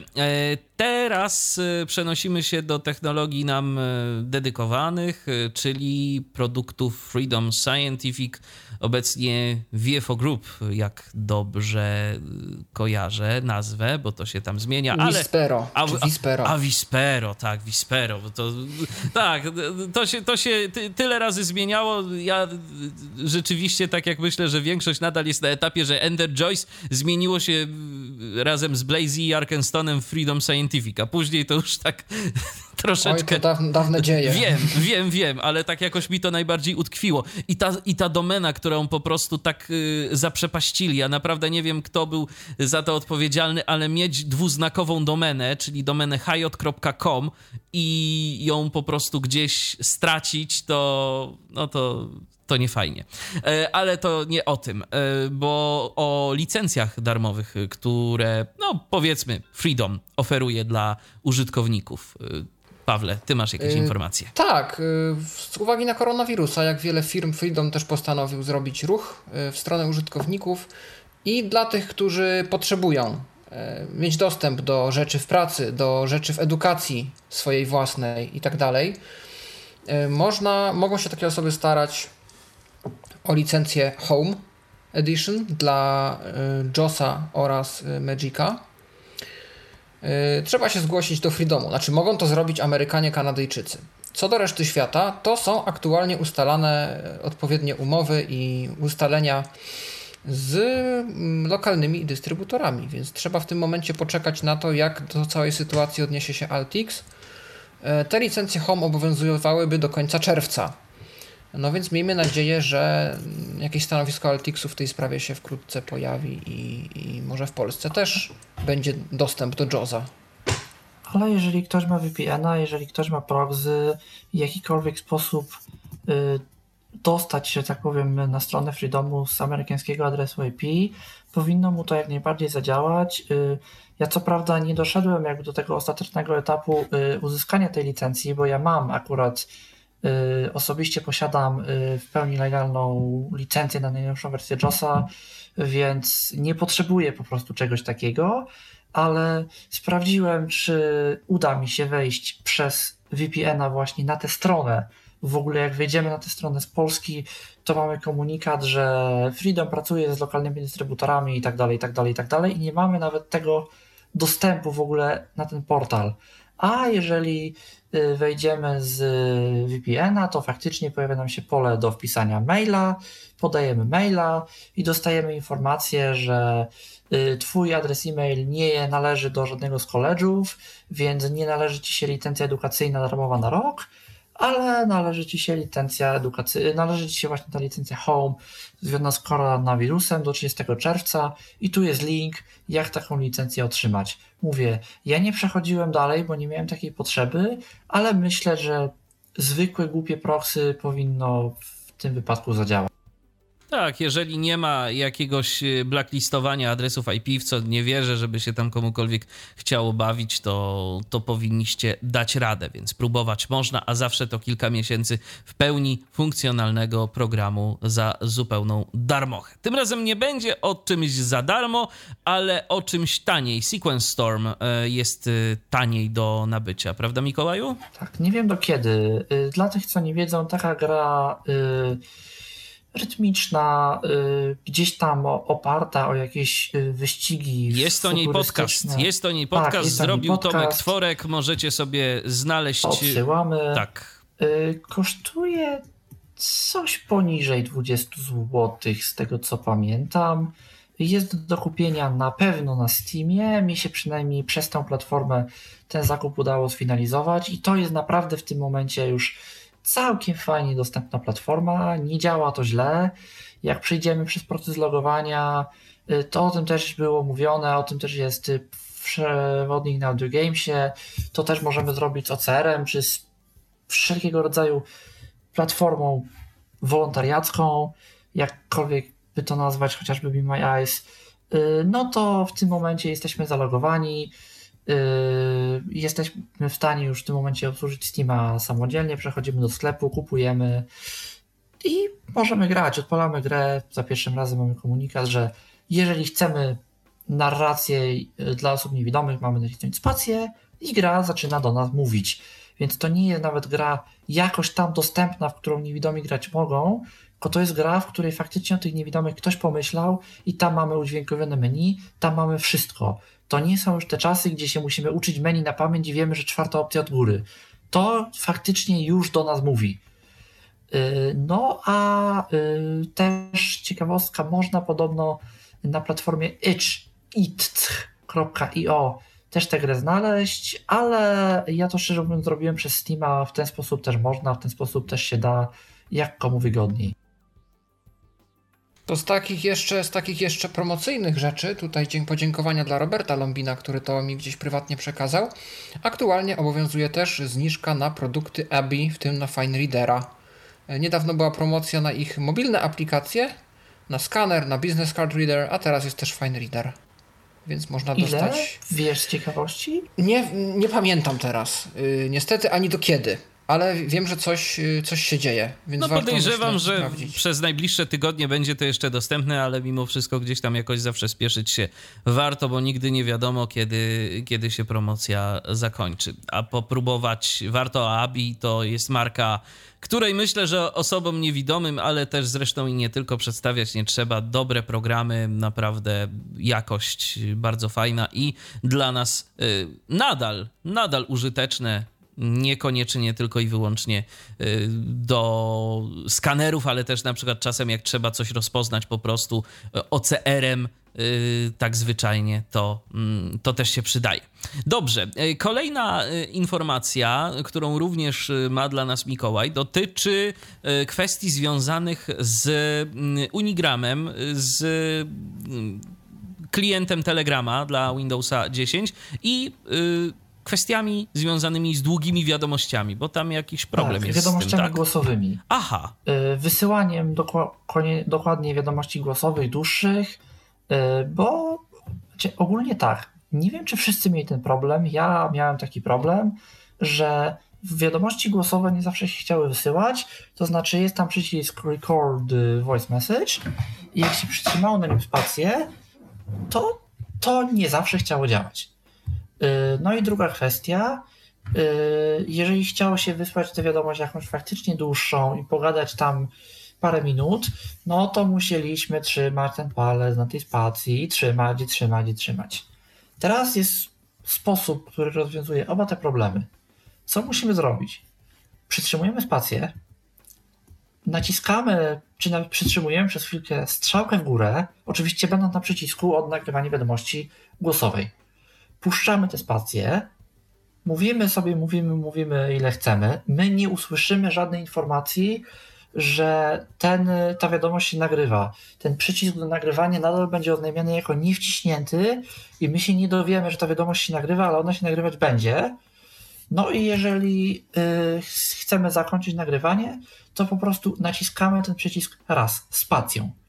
I w tym momencie nasza wiadomość jest wysłana. I mi to, szczerze mówiąc, działa w dziewiętnaście na dwadzieścia przypadków, gdzie ten standardowy sposób z przytrzymaniem spacji, czy nawet przywołaniem myszki i przytrzymaniem przycisku myszki działa tak mniej więcej w połowie przypadków. Więc zdecydowanie ja preferuję korzystać z tego sposobu. Jeżeli ktoś też ma problemy z wiadomościami głosowymi na Unigramie lub chciałby nagrywać dłuższe wiadomości, przytrzymuje spację, naciska, przytrzymuje chwilkę strzałkę w górę, spację puszcza, mówimy, i jak skończy mówić, spację naciska jeszcze raz i usłyszy dźwięk t, wysłanie wiadomości, bo to nowy Unigram. Fajna sprawa, tylko fajnie jakby to działało w każdym przypadku, a nie tam powiedzmy dziewiętnaście na dwadzieścia, bo yy, no, nagrywając długą wiadomość, to nawet ta jedna to może po prostu zirytować strasznie. Mi się wydaje, nie wiem czy słusznie, że raz jak to nie zadziałało, nie zadziałało to dlatego, że puściłem spację przed puszczaniem strzałki, więc jeżeli to jest powód, nie róbcie tego w domu, ale...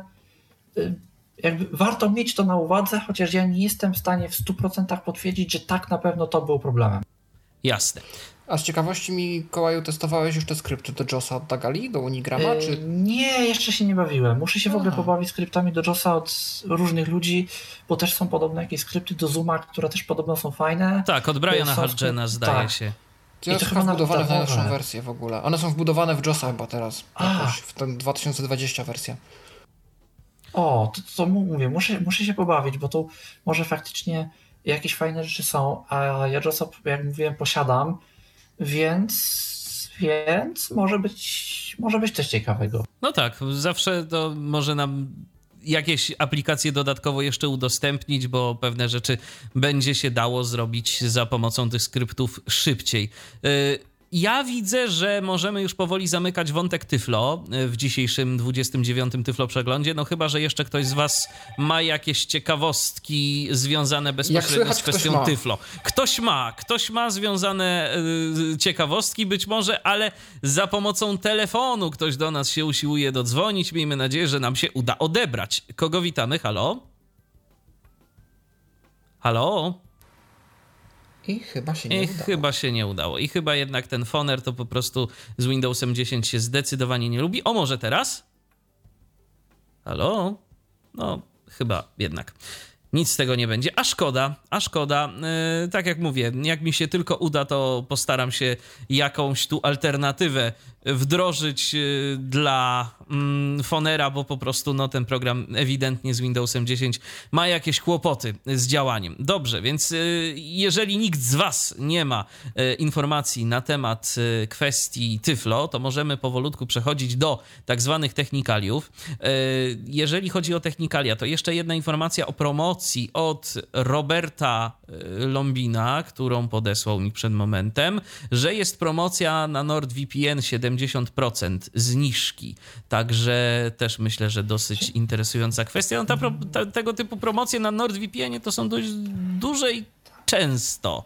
NordVPN to jest taka usługa, która swoje kosztuje, ale ona mówi, że kosztuje tak naprawdę więcej i jest w ciągłym stanie promocji.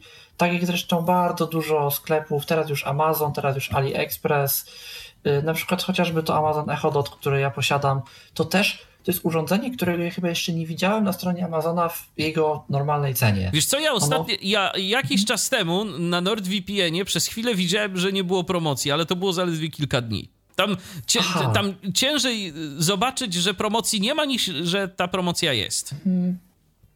Tak, więc to taka ciekawostka, jeżeli chodzi o NordVPN-a, my, no my używamy, polecamy, rzeczywiście NordVPN to jest fajna rzecz, za to się troszkę płaci, ale jest to faktycznie warte swojej ceny, jeżeli się musicie to przerzucać jest... z lokalizacji do lokalizacji. Jest Tyflo Podcast w razie czego, długi bo długi, ale pokazaliśmy tam większość interesujących rzeczy. I to jest, i to jest ważne, że w tych rankingach on powoli zaczyna teraz wypadać jako taki najbardziej solidny V P N.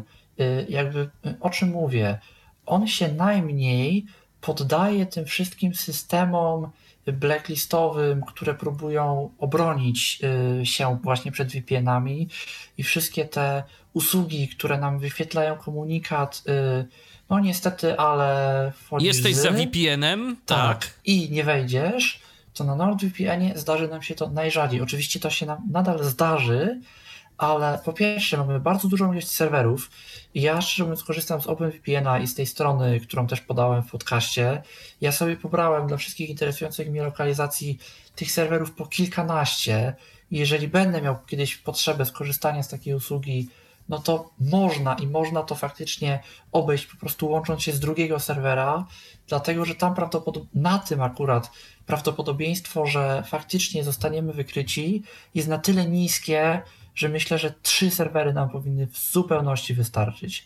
A wiem, że są V P N-y, może i tańsze, gdzie powiedzmy ten dwunasty to już powinien zadziałać, ale jest duża szansa, że większość będzie jednak wykrywana. A naprawdę Więc... też jeżeli chodzi o NordVPN-a, to pamiętajmy, że oprócz tego, że fajnie, że nam powiedzmy lokalizację zmienia, to dobrze by było, żeby te łącza, które są wykorzystywane w tych usługach, działały jednak dobrze, żeby to nie było tak, że po prostu ten internet działa nam naprawdę tragicznie. Wiadomo, że jak się wepniemy tam powiedzmy z Japonii czy ze Stanów Zjednoczonych, to będzie trochę strat na pakietach czy na przykład na prędkości, ale no NordVPN odnoszę takie wrażenie, że naprawdę działa dobrze i tu się jednak też i za tę jakość płaci.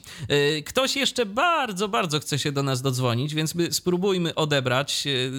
Jeżeli się nie uda, no to trudno, po prostu podziękujemy na dziś, jeżeli chodzi o telefony, no ale słuchajcie, audycja jest na żywo, więc chcemy też zrobić z tego użytek. Kogo witamy? I czy w ogóle kogoś? I dlaczego nie? Dobrze. Nie witamy. Trudno się mówi. Będziemy, będziemy nad tym walczyć, żeby, żebyście jednak mogli do nas dzwonić, bo, bo po prostu fajnie by było z tego korzystać. Teraz, tak jak już wspomniałem, przechodzimy do wątków typowo technicznych, chociaż ta pierwsza informacja, którą tu mam w naszej rozpisce, to dotyczy nowego Facebooka, a ten nowy Facebook to jest jak najbardziej kwestia związana również i z dostępnością. Także mm, Mikołaju, bardzo proszę, tak. Bo testowałeś, ja zresztą chwilę też. Tak, jest nowy Facebook i to mówimy tutaj, żeby nie było, o stronie facebook kropka com, o stronie głównej, nie mobilnej, nie stronie dla ekranów dotykowych, o stronie faktycznie dla komputerów, która, jeżeli chodzi o dostępność, to nie była za fajna, była ociężała, straszna i działała źle. Teraz jest trochę mniej ociężała, trochę mniej straszna i działa trochę mniej źle. Czy działa lepiej od y, strony mobilnej, od strony mBasic?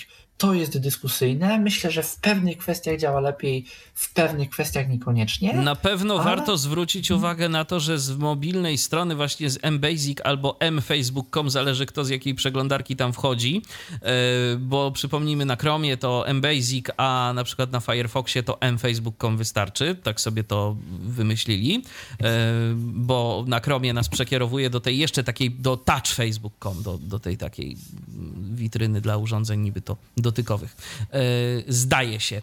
Ale o czym chcę powiedzieć? Nie wszystkie funkcje na mobilnym Facebooku są dostępne tak jak na dużym Facebooku, na stronie facebook kropka com. I tu fajnie jakby nawet, nawet jeżeli ktoś na co dzień korzysta z tej strony m basic facebook kropka com, bo mu tak po prostu wygodnie, to mimo wszystko jednak fajnie jakby mieć dostęp do wszystkiego, co nam oferuje ten Facebook yy, większy i żeby to było dostępne i żeby się człowiek nie musiał irytować, że co chwilę mu coś nie działa. Tak, a ta strona główna jest naprawdę fajnie dostępna. Yy, tam jest mniej, mniej wszystkiego, mam wrażenie, mniej jest tych treści. Yy, łatwiej się z tego korzysta. Bo na tej, na tej starej Facebooku tam był jakiś asystent nawigacji, jakieś coś tam. Te aktualności to się w ogóle pokazywały pod wszystkim, pod stopką, pod copyrightem. Tam jakieś ładuje więcej zdarzeń, załadowano więcej zdarzeń, coś tam. Ileś tych struktur nagłówków, czegoś. Gdzie inaczej, to nadal, mam wrażenie, jest strona, którą musimy przeglądać z poziomu nagłówków i czytanie strony, strzałka w dół, strzałka w dół, strzałka w dół, to nam niewiele da. Bo te posty to jednak spore są na tym ekranie i powiedzmy, jeżeli mamy jakieś komentarze czy coś, to nam się ich kilka wyświetli i pod spodem pole do wpisania komentarza i tak dalej, i tak dalej, i tak dalej. Więc jednak lepiej tego klawisza H używać i umieć używać, ale naprawdę jeżeli ktoś ma jakieś pojęcie o tym, jak ze screen readera korzystać i coś jednak w kwestii obsługi komputera potrafi, to ta strona jest całkiem naprawdę przyjemna i całkiem fajnie się jej używa. Ona już zresztą była zapowiadana sporo czasu temu, ona już w dwa tysiące dziewiętnastym roku miała być, na której z deweloperskiej konferencji właśnie Facebook zapowiadał, że ona będzie i właśnie, że będzie taki wielki nacisk położony na dostępność, na tę strukturę nagłówków, żeby to nie dość, że było dostępne, ale to było dla tej dostępności wygodne. No i myślę, że ciekawości próbowaliście używać tej strony w trybie yy, nie przeglądania, tylko w trybie właśnie formularza, w trybie aplikacji? Nie, co się da zrobić strzałkami, tabem? A to aż sprawdzę. Czy to reaguje jak area application, jak tak na przykład jak Gmail albo... albo a to aż typu. Sprawdzę. Coś tam się, słuchajcie, zdaje się dało zrobić, tylko mam takie wrażenie, że to niestety, ale nie jest synchronizowane z tym buforem przeglądania. To znaczy, jeżeli coś tam na przykład zrobimy w tym trybie formularzy, a potem wrócimy do tego trybu wirtualnego bufora, to się znajdziemy zupełnie gdzie indziej, bo ja coś zdaje się próbowałem takiego zrobić i po prostu miałem takie uczucie, e, ale ja byłem przecież zupełnie gdzie indziej, a teraz jestem zupełnie gdzie indziej, więc to jest tak trochę albo, albo, a tam się chyba nie wszystko jednak mimo, mimo wszystko da. Mm-hmm. No to trzeba będzie przetestować, to może się okazać. Coś niby się da tabem. Właśnie Microsoft Teams jest taką fajną aplikacją. Microsoft Teams może być obsługiwany zarówno w trybie przeglądania, to jest normalna strona. Mówię o aplikacji dla, dla Windowsa, on jest taki webowy. I wtedy się normalnie nawiguje po nagłówkach, przyciskach, tak dalej, a można rzeczywiście włączyć ten tryb formularzy taki, i on w tym momencie również funkcjonuje. Są wszystkie, wszystko, po wiadomościach można chodzić strzałkami, wszystko jest zakładką albo czymś tam i to, to nie, bez tego trybu przeglądania też się da obejść we wszystkim. Mhm, ale mam, mam tu wrażenie, że to jest jednak mimo wszystko strona, a nie aplikacja i że tutaj nagłówki dokładnie poziomu czwartego z tego co widzę poruszają nas po prostu poprzedni, następny post. Nie musimy się bawić w tryb przeglądania, J K i ja szczerze mówiąc uważam, że to jest zdecydowanie bardziej intuicyjny design i intuicyjny sposób robienia tych aplikacji, jeżeli można, żeby to faktycznie działało z trybu przeglądania i działało z tego trybu przeglądania dobrze. A w tym wypadku, no jak widać, można. Bawić. Nat- natomiast, powie, natomiast powiem, że ta dostępność na Facebooku to wcale jeszcze nie jest taka, taka super, bo ja ostatnio znalazłem taki zakątek yy, i to już mogę tak trochę zdradzić naszej tyfloradiowej kuchni, że jakby wszystko poszło dobrze i zgodnie z planem, to dziś bylibyśmy dla was już na fejsie i na YouTubie także, ale... No nie poszło zgodnie z planem i nam y, technika y, spłatała kolejnego figla, ale y, chcę powiedzieć a propos Facebooka. No chciałem uzyskać tak zwany klucz A P I do transmisji, żeby sobie to podpiąć do serwisu zewnętrznego. No i teoretycznie mam ten klucz A P I, ale nie mogę jakby tego wszystkiego zatwierdzić, bo przycisk, y, który powinien to umożliwiać, jest zwyczajnie niedostępny. Także no niestety, ale to są, to są tego typu problemy, a ta strona do konfiguracji live streamingu na Facebooku, gdzie uzyskujemy ten klucz, to jest, zdaje się, dostępna tylko i wyłącznie z tego dużego Facebooka. Także, no niestety... Ale może warto by napisać do teamu dostępnościowego Facebooka, owszem, który istnieje. Owszem. I może by coś zrobili. Może by coś zrobili, bo fajnie by było, bo, bo już taką mieliśmy tu nadzieję, że się coś uda w tej kwestii podziałać, żeby docierać do jeszcze większej ilości słuchaczy. No dobrze, to teraz informacja od Piotra, od Piotra, który podesłał wiadomość dotyczącą nowego MacBooka Air, który zaprezentowało Apple. No cóż, tu dla nas istotna może być kwestia związana z klawiaturą, bo klawiaturę motylkową zastąpiono klawiaturą tak zwaną nożycową i ponoć to jest to lepiej. Tak, bo ta klawiatura motylkowa jest no ponoć słaba i ona się często psuje, a nie oszukujmy się, użytkownicy niewidomi tym bardziej tę klawiaturę, zwłaszcza niektóre klawisze, będą zdecydowanie intensywniej eksploatować niż użytkownicy widzący. Więc y, tym bardziej cieszy. MacBook Air... Mm, Cena taka, powiedziałbym, no jak na Apple'a, ale, ale, ale jeszcze myślę, że do przełknięcia, bo tam jeden to kosztuje prawie pięć tysięcy, drugi ponad sześć. No więc jak za laptopa, to można powiedzieć, że trochę drogo, ale są i droższe laptopy, są dwie konfiguracje, jeden tam z dyskiem pięćset dwanaście, ten droższy, drugi z dyskiem dwieście pięćdziesiąt sześć. Jak dobrze tu widzę w specyfikacji, to oba modele mają po osiem giga ramu, jeden z i trójką, drugi z i piątką. Takie są te konfiguracje. I trójka i piątka to są oczywiście procesory. Ale te ceny tych Maców to tak sporo odstają w tym momencie od laptopów z Windowsem. Owszem, owszem, tylko wiesz, no bardziej mi chodzi o laptopy jako takie. Jesteś w stanie jakiegoś gamingowego laptopa, przypuszczam, yy, skonfigurować sobie jeszcze droższego. Pytanie jak z podzespołami, bo mam wrażenie, że one byłyby o niebo lepsze i nie miałbyś na pewno osiem giga ramu, tylko tam troszkę więcej. No tak. Podejrzewam, i, że i procesor. Za to, co ja mam, czyli za szesnaście... bardzo dobrą piątkę i półtora tera dysku, to podejrzewam, że zapłaciłbym tyle samo, co za tego najgorszego MacBooka albo i albo Dokładnie, i dokładnie. Także no tu się jednak za to jabłuszko na klapie komputera i za system operacyjny swoje płaci. E, a też jest nowy iPad, tylko ktoś coś wie więcej? W sensie on jest trochę szybszy, słyszałem tylko od poprzedniego, poprzedniego modelu z zeszłego roku.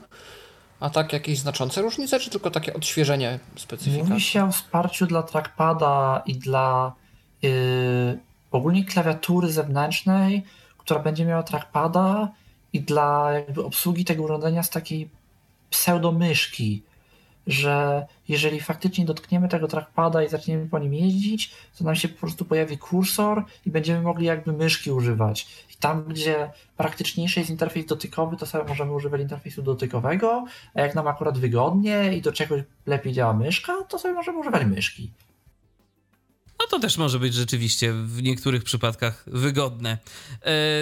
Kolejna informacja z mainstreamu dla użytkowników Gmaila. Taka ciekawa rzecz i to myślę, że dość mało przyjemna, bo Gmail okazuje się mieć jakieś problemy z załącznikami. To Mikołaju, coś więcej wiesz na ten temat? Tak, to mi Michał Kasperczak podrzucił taką informację, że zamawiał coś przez internet, coś tam w kwestii bodajże zwrotu było, miał dostać jakiś plik w załączniku. No i co się okazało? Pliku nie było. Z Thunderbirda pliku nie było. Z Outlooka pliku nie było. Z niczego pliku nie było poza aplikacją oficjalną Gmaila. Czyli jakieś, nie wiadomo tak naprawdę do końca jakie i kiedy i w jakich przypadkach, ale jakieś załączniki przez Gmaila po prostu nie są pokazywane poza Gmailem. Ja też rozmawiałem na ten temat z Michałem i tu szczerze powiedziawszy trzeba by było ten temat gruntowniej zbadać i sprawdzić na przykład jak się zachowuje ten Gmail w takich nieco bardziej egzotycznych klientach pocztowych typu Beki, bo przypuszczam, że tam by ten załącznik był, ale ja już kiedyś miałem taki problem, jeżeli chodzi o Gmaila i o maila wysłanego konkretnie z Microsoft Outlooka, bo wyobraźcie sobie, dostałem kiedyś wiadomość z załącznikiem, z załącznikiem. Załącznikiem był obrazek. E, wszystko fajnie, tylko ten obrazek był wklejony w treść wiadomości i nijak z większości programów pocztowych, właśnie wtedy Beki sobie poradziłem, bo nijak za pomocą innych programów pocztowych się nie dało tego załącznika wydobyć, bo on nie był widoczny na liście. To był obrazek, na dole w treści maila był wyświetlony ten obrazek i tyle. I tyle sobie mogłem z nim zrobić. Zarówno na komputerach yy, stacjonarnych, jak i na aplikacjach mobilnych. Nie dało się po prostu tego załącznika w żaden sposób zapisać. Ale to już było kiedyś i widzę, że ten problem co jakiś czas powraca. Nie wiem szczerze mówiąc, o co dokładnie z tym chodzi, ale ja mam dziwne podejrzenie, że to nawet nie jest sama kwestia Gmaila, a kwestia po prostu jakiegoś kodowania przez konkretne programy pocztowe w pewnych konkretnych przypadkach pewnych typów załączników. Tak, tu jest za dużo słowa pewnych, ale, ale, ale mam takie wrażenie, że tu może o to chodzić. Przechodzimy do kolejnego tematu. Tym razem, Pawle, ty ten temat opracowałeś i znowu wracamy do sytuacji koronawirusowej. Trzeba sobie w tych trudnych czasach pomagać, zwłaszcza osobom starszym, no czy tak jak na przykład w naszym przypadku osobom z różnego rodzaju niepełnosprawnościami może być potrzebna pomoc różnych osób, możemy potrzebować tej pomocy i jak się okazuje na wszystko także i na to jest aplikacja. Aplikacja I Help You. Tak, aplikacja webowa na stronie i help you kropka app, gdzie nie musimy zakładać żadnego konta jako osoby korzystające z pomocy. Nie musimy robić absolutnie nic. Jedyne co robimy, to udzielamy naszej przeglądarce zgody na dostęp do danych o lokalizacji. Dla pewności możemy jeszcze wyszukać adres yy, nasz, w którym się znajdujemy, żeby mieć taką absolutną już pewność, że yy, będzie to wykorzystywane z poprawnymi danymi lokalizacyjnymi. I wyświetli nam się lista wolontariuszy, którzy się zgłosili w ramach tej aplikacji, więc możecie też przekazać znajomym, żeby się rejestrowali, bo może mogą i chcą komuś pomóc. W takich kwestiach jak zakupy, wyprowadzanie zwierząt, transport medyczny, załatwienie leków itd. Te cztery kategorie są tam predefiniowane. I po kliknięciu, po rozwinięciu informacji o danym wolontariuszu możemy znaleźć jego numer telefonu. No i po prostu z taką osobą się skontaktować. Czyli bardzo prosta strona, yy, prosta aż do bólu, no i mogą być też obawy o bezpieczeństwo, no bo no, ktokolwiek może się wpisać i też ktokolwiek może z tego naszego numeru skorzystać, więc jakiś poziom ryzyka jest, ale zważywszy na to, że to był szybko napisany projekt, ale nie szybko na zasadzie niedbale, tylko szybko, bo taka była potrzeba, z potrzeby chwili, żeby go szybko stworzyć. To myślę, że jak na te czasy, w których jesteśmy, no myślę, że no albo zaufamy komuś, albo, albo mamy problem. Więc poniekąd no jest to jeden ze sposobów, jak sobie poradzić. No i co ciekawe, taki stan rzeczy nie utrzymywał się zawsze, bo kiedy pierwszy raz się zetknąłem z tą stroną, to ona była niedostępna. Tam było wszystko jedną wielką mapką. Zarówno nasza lokalizacja była mapką, jak i wolontariusze byli punktami na mapie. No i ja zwróciłem się z zapytaniem do autorów tego rozwiązania, czy nie dałoby się czegoś zrobić, żeby osoby niewidome też mogły skorzystać z tej strony. Posugerowałem konkretne zmiany i bardzo mnie zbudowała odpowiedź Jakuba z I T Focus, który napisał, że słuchaj, my tu my znamy sytuację z W C A G dwa zero, to jakbyś tam mógł pomóc w kwestii A R I, to byliśmy, bylibyśmy wdzięczni, więc widać, że ewidentnie znali się na rzeczy, już mieli do czynienia ze standardami. Potem też mi napisał, że kiedyś już się zetknął z czytnikami ekranu. Minęło chyba kilka dni i była już gotowa wersja z wyszukiwaniem adresów, jeszcze kilka dni i była już lista wolontariuszy, nagłówki, większość rzeczy poetykietowane. Na tym etapie może brakuje kilku etykiet na przyciskach, no i taka najwię- największa może zagadka dla niektórych, jak znajdziemy już konkretnego wolontariusza, wolontariusze są pod nagłówkami, jak sobie zażyczymy rozwinąć informacje o konkretnej osobie, to informacje te dodatkowe pokazują się u góry strony, o czym nie jesteśmy informowani, przynajmniej taka była sytuacja jeszcze w piątek, może do tego czasu coś by się zmieniło, ale nie dostałem żadnej informacji o tym. A z reguły właśnie I T Focus raczej ze mną utrzymywał taki kontakt, że jak coś nowego wchodziło, to przychodziły maile do mnie.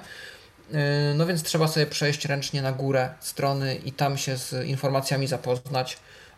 Ja już zasugerowałem, jakby to można rozwiązać, więc zobaczymy, co z tego wyjdzie. Natomiast autorzy są bardzo otwarci na sugestie, więc gdybyście mieli jakieś, to możecie im napisać mailem i wtedy na pewno zostaniecie, myślę, wysłuchani, bo to dobre chłopaki są i dobrą robotę zrobili, więc tu szacuneczek dla nich, no i wam miłego korzystania, jeżeli jesteście w takiej potrzebie. Oczywiście. Kolejna rzecz tak poniekąd związana obecnie i to bardzo mocno z kwestiami tej sytuacji, jaką mamy, czyli różnego rodzaju spotkania online, różnego rodzaju nauki online, edukacja i tak dalej, i tak dalej. I jest pełno narzędzi, które mogą do tego posłużyć. Są też narzędzia open source i o jednym z tych narzędzi teraz opowie Mikołaj, konkretnie Jitsi Meet. Tak, narzędzie nazywa się Jitsi Meet. Jest dostępne publicznie. Adres to było bodajże med kropka jit kropka si jeżeli się nie mylę.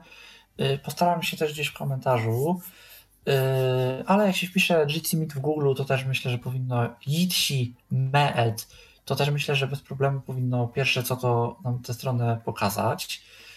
Narzędzie jest tak naprawdę dość proste, nie ma bawienia się w konta, rejestrację i tak dalej, i tak dalej, i tak dalej. Wchodzimy, mamy pole edycji, w pole edycji wpisuje nam się I D naszego spotkania, coś jak na Zoomie, tylko tutaj I D jest angielskim, mającym logiczny sens zdaniem, czyli jeżeli znamy angielski, to jest nam takie I D bardzo łatwo zapamiętać. Oczywiście my sobie możemy to domyślnie I D wykasować i wpisać tam co chcemy, Tyflo Podcast za przykładem i też nam to powinno zadziałać. Dostajemy też linka do takiego spotkania, dostajemy numer do wdzwonienia się, niestety nie mamy numeru polskiego, mamy aplikację na iOS-a, mamy aplikację na Androida, mamy wersję dla przeglądarki, najlepiej działającą z Chrome'em, możemy sobie wejść, pogadać. Jakość tego jest naprawdę niegłupia, całkiem, całkiem fajna. Dostępność tego jest trochę gorsza, ale korzystać się z tego da, zwłaszcza do jakichś takich prostszych rzeczy. Mamy wsparcie dla nagrań spotkań, które będą zapisywane na naszym Dropboxie i to bez żadnego konta premium ani niczego tego typu, tylko że nie zawsze to działa, bo tam jest jakby ograniczona ilość procesów, serwerów, jak zwał, tak zwał, które się tym nagrywaniem potrafią zająć i po prostu jeżeli trafimy na zły moment, czyli na jakąś godzinę szczytu, to dostaniemy tylko komunikat, że all the, all the recorders are currently busy, please try again later, czyli że wszystkie te nagrywacze, jeżeli można to tak nazwać, są obecnie zajęte i prosimy spróbować później, no i mało zrobimy, ale z Jitsi jak najbardziej korzystać można, można puszczać strumienie z YouTube'a, czyli razem sobie coś oglądać, można właśnie dawać komuś linki lub I D do takiego spotkania, mogą wchodzić z platform różnych.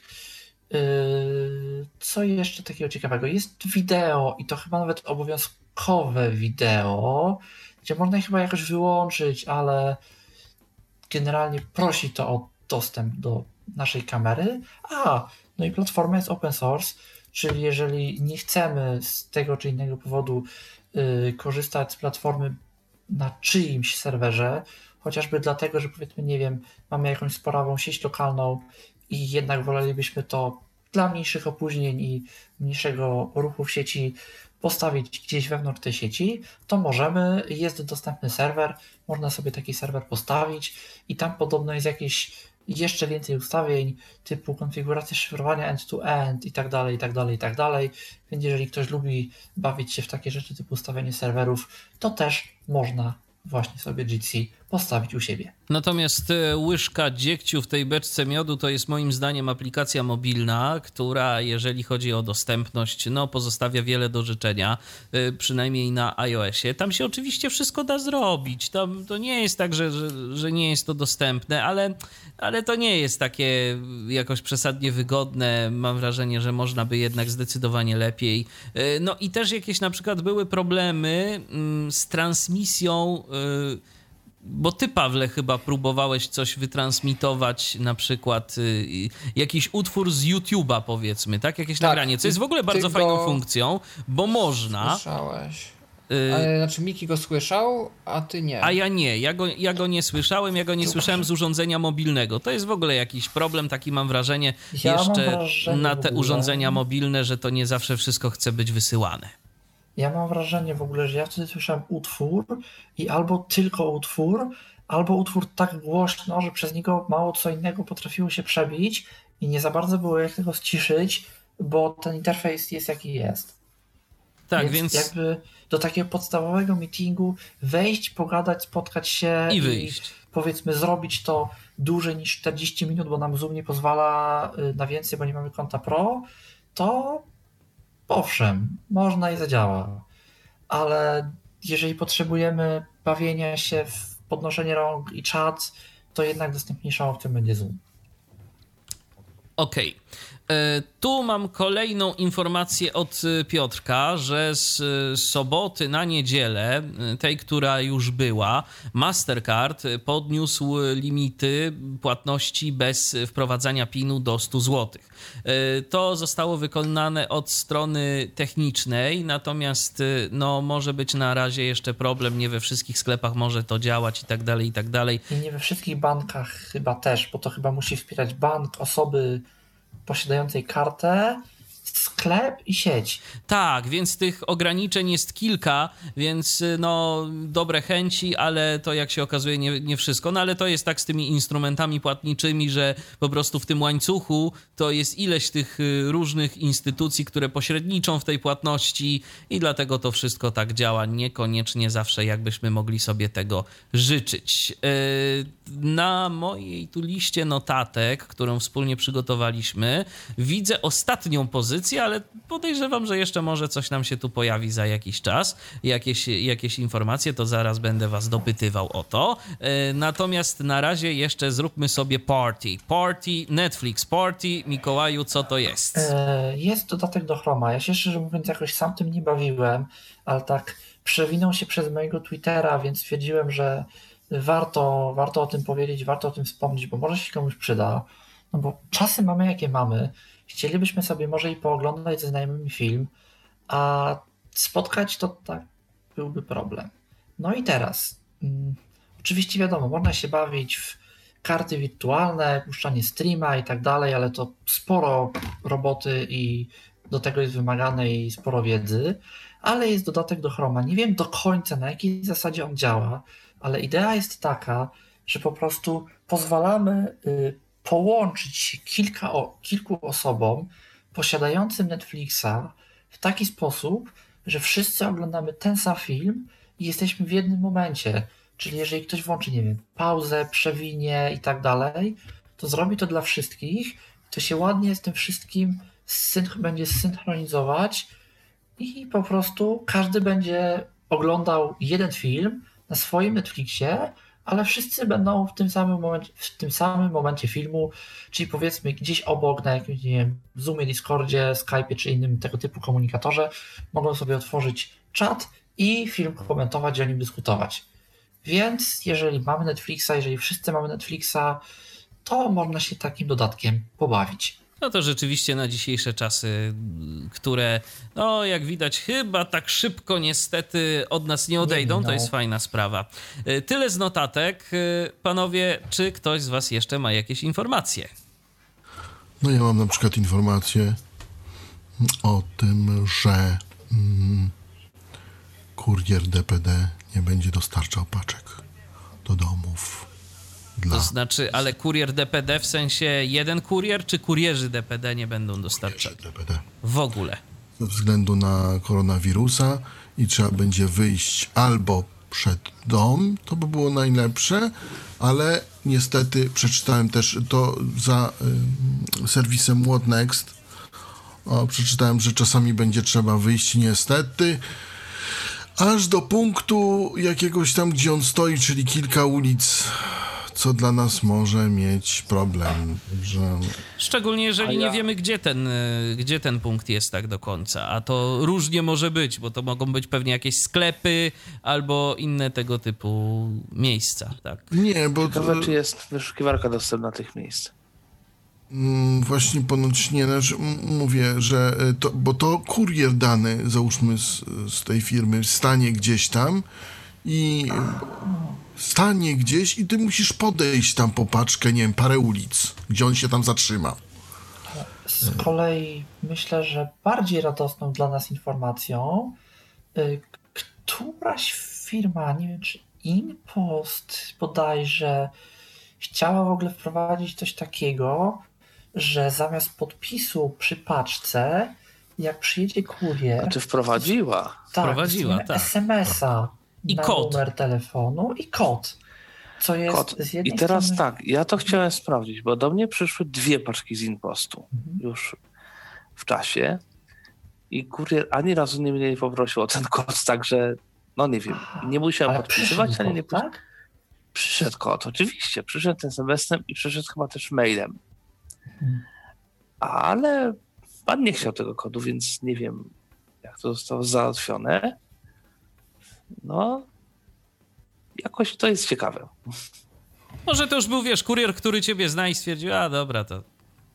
Znaczy ja nie załatwiam jakoś paczek hurtowo, więc to nas to nie jest tak, że a, to do nas to co trzy dni przychodzi, nie wiem, kurier z paczką. No, parę razy do nas przyszedł, ale też bez przesady. Yy, natomiast yy, też trzeba uważać na godziny otwarć poczty, bo one mogą bardzo drastycznie się zmienić. I na przykład dzisiaj chciałem wysłać list, Michał wie, o co chodzi. Aha.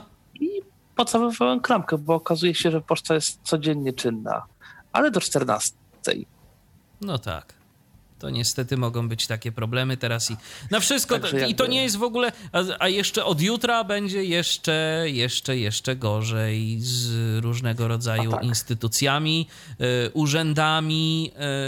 Y, także z, zupełnie naprawdę teraz, jak gdzieś będziecie szli i będziecie chcieli się dostać, to najpierw po prostu zadzwońcie do tej instytucji. Bo po pierwsze, zdecydowanie odradzane jest w ogóle wychodzenie. Jeżeli, y, jeżeli nie ma takiej potrzeby, to, to zdecydowanie odradza się w ogóle opuszczać swoje miejsce. No ale wiadomo, że czasem jest wyższa konieczność i po prostu zrobić to trzeba.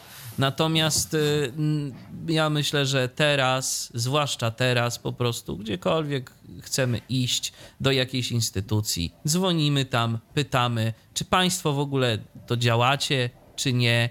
I od tego uzależniamy wszelkie decyzje odnośnie opuszczenia, opuszczeniu naszego miejsca zamieszkania. I wszystko fajnie, jeśli ten numer telefonu działa i zostaje odebrany.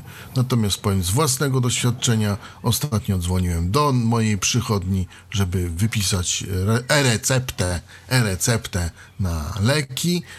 I proszę was, w ogóle nie mogłem się dodzwonić, nikt nie podnosił słuchawki. Niestety musiałem pójść. No, co się działo dalej, to może tam oszczędzę. A zastałeś Natomiast... tam kogoś w ogóle? Tak, tak. Było coś takiego, że wszedłem, to znaczy nawet nie, nie byłem w stanie wejść, bo, bo drogę mi zagrodził stolik, który był tam ustawiony jakby. No i tam ktoś wybiegł zza tego stolika, pani chyba z tego, co mi tu, bo, bo oczywiście sam tam nie poszedłem, tylko z osobą towarzyszącą, pani, która była w maseczce i tam w rękawiczkach i tak dalej. I czego ja tu chcę? No i powiedziałem, czego ja tu chcę yy, i powiedziałem, że dlaczego nie działa telefon, nie podnoszą telefonu. I, yy, a proszę pana, nie mamy czasu na jakieś tam telefony, jak ktoś chce, to zajdzie tak jak pan. Także, proszę państwa, jest to... Absolutnie tak to nie powinno wyglądać. Dokładnie, zwłaszcza, no niestety. Że, zwłaszcza, że teraz po prostu wszystkim powinno zależeć i to naprawdę wszystkim powinno zależeć, żeby ten ruch na ulicach ograniczony był do minimum.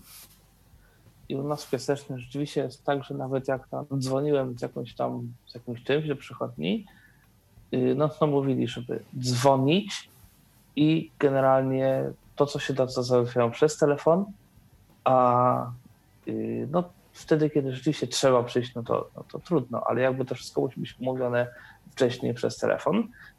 I potem z ciekawości zadzwoniłem jeszcze później do przychodni. U nas jest ten automatyczny system, automatyczny menu, który mówi między innymi, który jesteś w kolejce. Mnie to są informacje. Jesteś czterdziesty ósmy w kolejce. Więc faktycznie ludzie dzwonią. Natomiast no, to, Robercie, w, przy, w twoim przypadku, to moim zdaniem ta pani, która powiedziała, że jak komuś będzie zależało, to, to, to przyjdzie tak jak pan, to się wykazała skrajną nieodpowiedzialnością i aż trudno uwierzyć, Dla że, mnie to, też to jest skandaliczne, że to ale osoba niestety... pracująca w służbie zdrowia, bo po prostu powinna sobie zdawać sprawę, że to nie jest jakiś wymysł, że my teraz sobie po prostu wymyślamy, że, że będziemy po prostu utrudniać i teraz nie będziemy gdzieś chodzić, tylko nam się wymarzyło, żeby załatwić coś przez telefon, tylko to jest nawet i w dobrze pojętym interesie tej pani, żeby ona miała styczność z jak najmniejszą ilością ludzi. Dokładnie, bo pamiętajmy, że maseczka nie powoduje, że my się nie zarazimy, tylko że nas nie zarażą. Dokładnie. Także... Yy, tak, jeżeli... natomiast, natomiast fakt faktem dostałem receptę wypisaną, z, z, leki wypisali mi na następne dwanaście miesięcy, słuchajcie. Wiadomo, że musiałem to sobie podzielić na jakieś tam, ale to już tam inna kwestia, jak się z tymi receptami dalej, bo, bo można się okazuje sobie tak podzielić, tylko potem trzeba wykupywać w danej aptece a, co jakiś czas, no bo wykupić leków na dwanaście miesięcy, to jednak jakaś tam, jakiś tam koszt jest, tak? Większy. Dobrze, to czy my mamy jeszcze jakieś inne informacje oprócz, oprócz informacji o koronawirusie, bo... No jeszcze mam jedną Aha. rzecz, bo stay at home, tak? Zostań w domu. Tak. E, tutaj i to, tą informację dostałem od Sylwka Piekarskiego, żeby nie było. Sylwek też to napisał. E, o aplikacji Player Polskie Radio. Otóż jakiś czas temu, słuchajcie, Polskie Radio miało aplikację i ona była, no nawet ci, którzy ją pobrali, no to mają to szczęście, ona jest w miarę dostępna, działa. Nawet jest audycja o niej. Tak, natomiast ta aplikacja z App Store'a znikła. Przynajmniej z App Store'a. Aha. I pojawiła, pojawiła się aplikacja, znaczy pojawiła się, nie wiem, jest Player Polskie Radio. Polskie Radio Player, jakoś tak. Problem jest w tym, że aplikacja jest kompletnie niedostępna. No i, e, że tak powiem, w dobie tego koronawirusa... Mm, przykre. Przykro. Zwłaszcza, że za pomocą aplikacji Player Polskie Radio można sobie nie dość, że odsłuchać materiały, które są emitowane na żywo, czyli z wszystkich anten ogólnopolskich Polskiego Radia, zarówno nadawanych analogowo, jak i w systemie cyfrowym, to oprócz tego znaczną ilość materiałów można sobie odsłuchać, które zostały wyemitowane. Więc jeżeli na przykład nasz program ulubiony, który chcielibyśmy sobie, którego chcielibyśmy posłuchać, się tam znajduje, no to nie musimy czekać na porę jego emisji, możemy sobie odsłuchać go z jakimś tam opóźnieniem, tak? Na przykład w dogodnej dla nas porze. Była taka możliwość. Różnie to działało, powiem szczerze, i czasem na przykład te programy się urywały, chociażby w przypadku Lata z Radiem. Do teraz nie wiem, o co tam chodziło, ale Lata z Radiem na przykład nie było, Lato z Radiem nie było w całości, tylko było w jakiejś tam części, a potem nagle się to wszystko urywało. Ale no taka możliwość przynajmniej była, skoro tak jest, to ta możliwość została nam niestety odebrana. Miejmy nadzieję, że zostanie to w miarę szybko poprawione. Miejmy nadzieję, na razie nie jest to wesołe. Nie jest to za wesołe. To może okay. ja się jeszcze wstrzelę szybko mhm. z jedną rzeczą. Słuchamy. Y- Rzecz, która może w, no w, tym, w tym momencie nie jest specjalnie użyteczna, ale będzie się na co cieszyć, myślę, jak się już z tego wszystkiego uwolnimy. E, mapy Bing. Ja na nie nie zwracałem jakoś uwagi. One też nie mają nawet aplikacji mobilnej. One pewnie są jakoś zintegrowane z wyszukiwarką Bing, bo to jest chyba jedyna Bingowa aplikacja, jaką ja znalazłem, przynajmniej na Androida. Ale w przeglądarce one mają swoją osobną stronę maps kropka bing kropka com. I one są bardzo ciekawe z dwóch powodów. Po pierwsze, okazuje się, że one agregują opinie i informacje na temat miejsc z kilku źródeł, więc tam w jednym miejscu mamy opinie, zdaje się, z TripAdvisora, z Foursquare'a, z Yelpa, ze strony oficjalnej, jeżeli tam strona ma jakieś opinie. Nie wiem, czy nie ma też jakichś swoich własnych opinii i jeszcze tam z jakichś kilku źródeł, o których w życiu nie słyszałem. I mamy taki właśnie podgląd wszystkiego, co jest nam potrzebne w jednym miejscu. Jest to dostępne, a z drugiej strony yy, ma bardzo ciekawie rozwiązane wskazówki dotarcia do danego miejsca, bo przede wszystkim, nie wiem, czy w mapach Google to się da zrobić, kiedyś się ponoć dało, a teraz da się przez stronę map Google wygenerować tekstowy opis, jak dotrzeć w dane miejsce.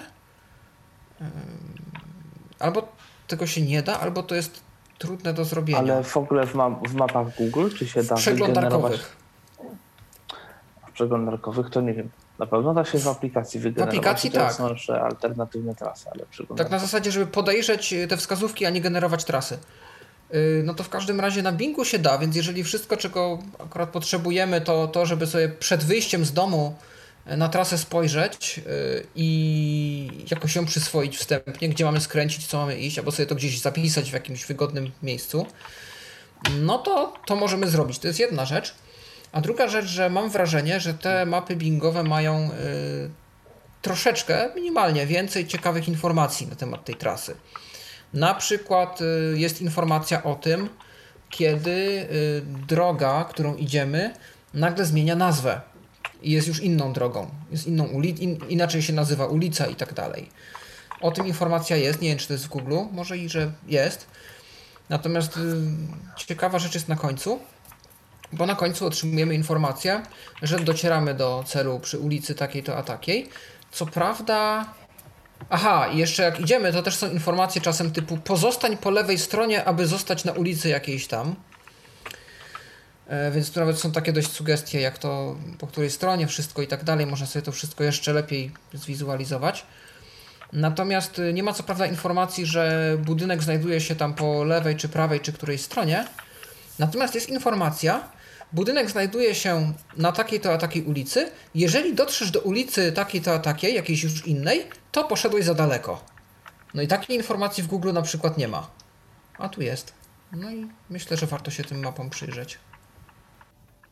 Zdecydowanie zawsze kolejna nawigacja, tak, do, do sprawdzenia, która może być dla nas przydatna. No dobrze. Yy, I to chyba tyle w takim razie. Yy. Czy ktoś jeszcze z was coś chciałby dorzucić? Ja chyba nie. Okej, okay. No to w takim razie... No ja testuję iOS-a nowego od dwóch godzin. Zobaczymy, co z tego wyjdzie. No i jak tam, Robercie? Twoje pierwsze Słuchaj, wrażenie na razie, twoje na razie, pierwsze na razie wrażenie zauważyłem na to, yy, na, znaczy obym, obym się nie mylił, yy, bo już kiedyś się pomyliłem, ale no jeszcze nie ma godziny pierwszej, drugiej i tak dalej, gdzie to najczęściej się zdarzało, ale... Gdy mm, miałem często takie e, na poprzednim iOSie, miałem często takie coś, że jak y, włączałem power, żeby się dostać na ten ekran blokady tak zwany, to y, przy poprzedni, poprzednich systemach, tam dwunastce, no to normalnie miałem y, powiado- no, powiadomienie, powiadomienie godziny, prawda, y, a przy tych trzynastych często miałem coś takiego, że się dławił ten voiceover i musiałem to zrobić dwa albo trzy razy, albo no przynajmniej dwa, żeby on powiedział. Otrzymywałem taki y, dźwięk i cisza. Nie wiem, czy, czy to u ciebie pewnie, Michale, tego się nie zdarza. Szczerze powiem, ja na takie rzeczy nawet za bardzo nie zwracam uwagi. To... Nie, to jest czasami irytujące, powiem szczerze, bo chcesz na, nawet zobaczyć, nie wiem, godzinę i nie, rozświetlasz no wiem, ten ekran. Wiem, rzeczywiście, rzeczywiście to, to jakby, ciszę. wiesz, tylko tak, tylko, tylko jakby po prostu no, nie zapamiętałem, czy mi to się bardzo często dzieje, czy nie. Czasem to na pewno, czasem na pewno, ale jak bardzo często, jak bardzo jest to irytujące, to, to, to, to jakoś na to no, nie No u mnie się to działo, ja powiem, mam iPhone'a osiem, u mnie działało się to często. W tej chwili od dwóch godzin zauważyłem, że nie dzieje się to wcale, ale mówię, jeszcze no nie mam godziny pierwszej, mogę drugiej. Mogę powiedzieć, bo właśnie w tym momencie odblokowałem swojego iPhone'a yy, i, i co? I okazało się, że nie podał mi godziny, więc no niestety to chyba nie zostało to poprawione. Tylko miałem A, dźwięk no to, odblokowanego ekranu. To jest ciekawe, może po prostu dla, zależy od modelu, nie wiem. Ja jeszcze będę testował, sprawdzę, bo dwie, dwie godzinki to jeszcze trochę za mało. No w każdym razie, jeżeli macie jakieś swoje refleksje na temat najnowszego iOS-a, który światło dzienne ujrzał dziś, to możecie się nimi z nami dzielić w komentarzach, jak i również możecie różne inne y, swoje refleksje w tych komentarzach pisać. My do nich na pewno zajrzymy i się do nich postaramy w miarę naszych możliwości odnieść za tydzień i jeden dzień. Bo przypominam, tak że kolejny Tyflo Przegląd na antenie Tyflo Radia pojawi się nie we wtorek o dwudziestej, tylko w środę, ale też o dwudziestej. I to będzie pierwszy dzień kwietnia, ale no, nie będziemy jakoś specjalnie was wkręcać, będziemy starali się przekazywać rzetelne informacje, chyba że ktoś nas w maliny wpuści, wszak yy, różnie to być może. A na dziś bardzo serdecznie ja się... dziękujemy wam za uwagę. Tak, Mikołaju, jeszcze coś? Mówię, że ja się trochę tego boję, szczerze mówiąc. W czasach koronawirusa, gdzie te informacje prawdziwe są naprawdę konieczne, ile spustoszenia zasieje w tym momencie Prima Aprilis. Pożyjemy, Zobaczymy. Na dziś to wszystko. dwudziesty dziewiąty Tyflo Przegląd za nami, a poprowadzili go dla was Mikołaj Hołysz, Paweł Masarczyk, Robert Łabęcki, Tomasz Bilecki, no i ja również, Michał Dziwisz. Dziękuję za uwagę, kłaniam się do następnego spotkania w Tyflo Radio. Był to Tyflo Podcast. Pierwszy polski podcast dla niewidomych i słabowidzących. Program współfinansowany ze środków Państwowego Funduszu Rehabilitacji Osób Niepełnosprawnych.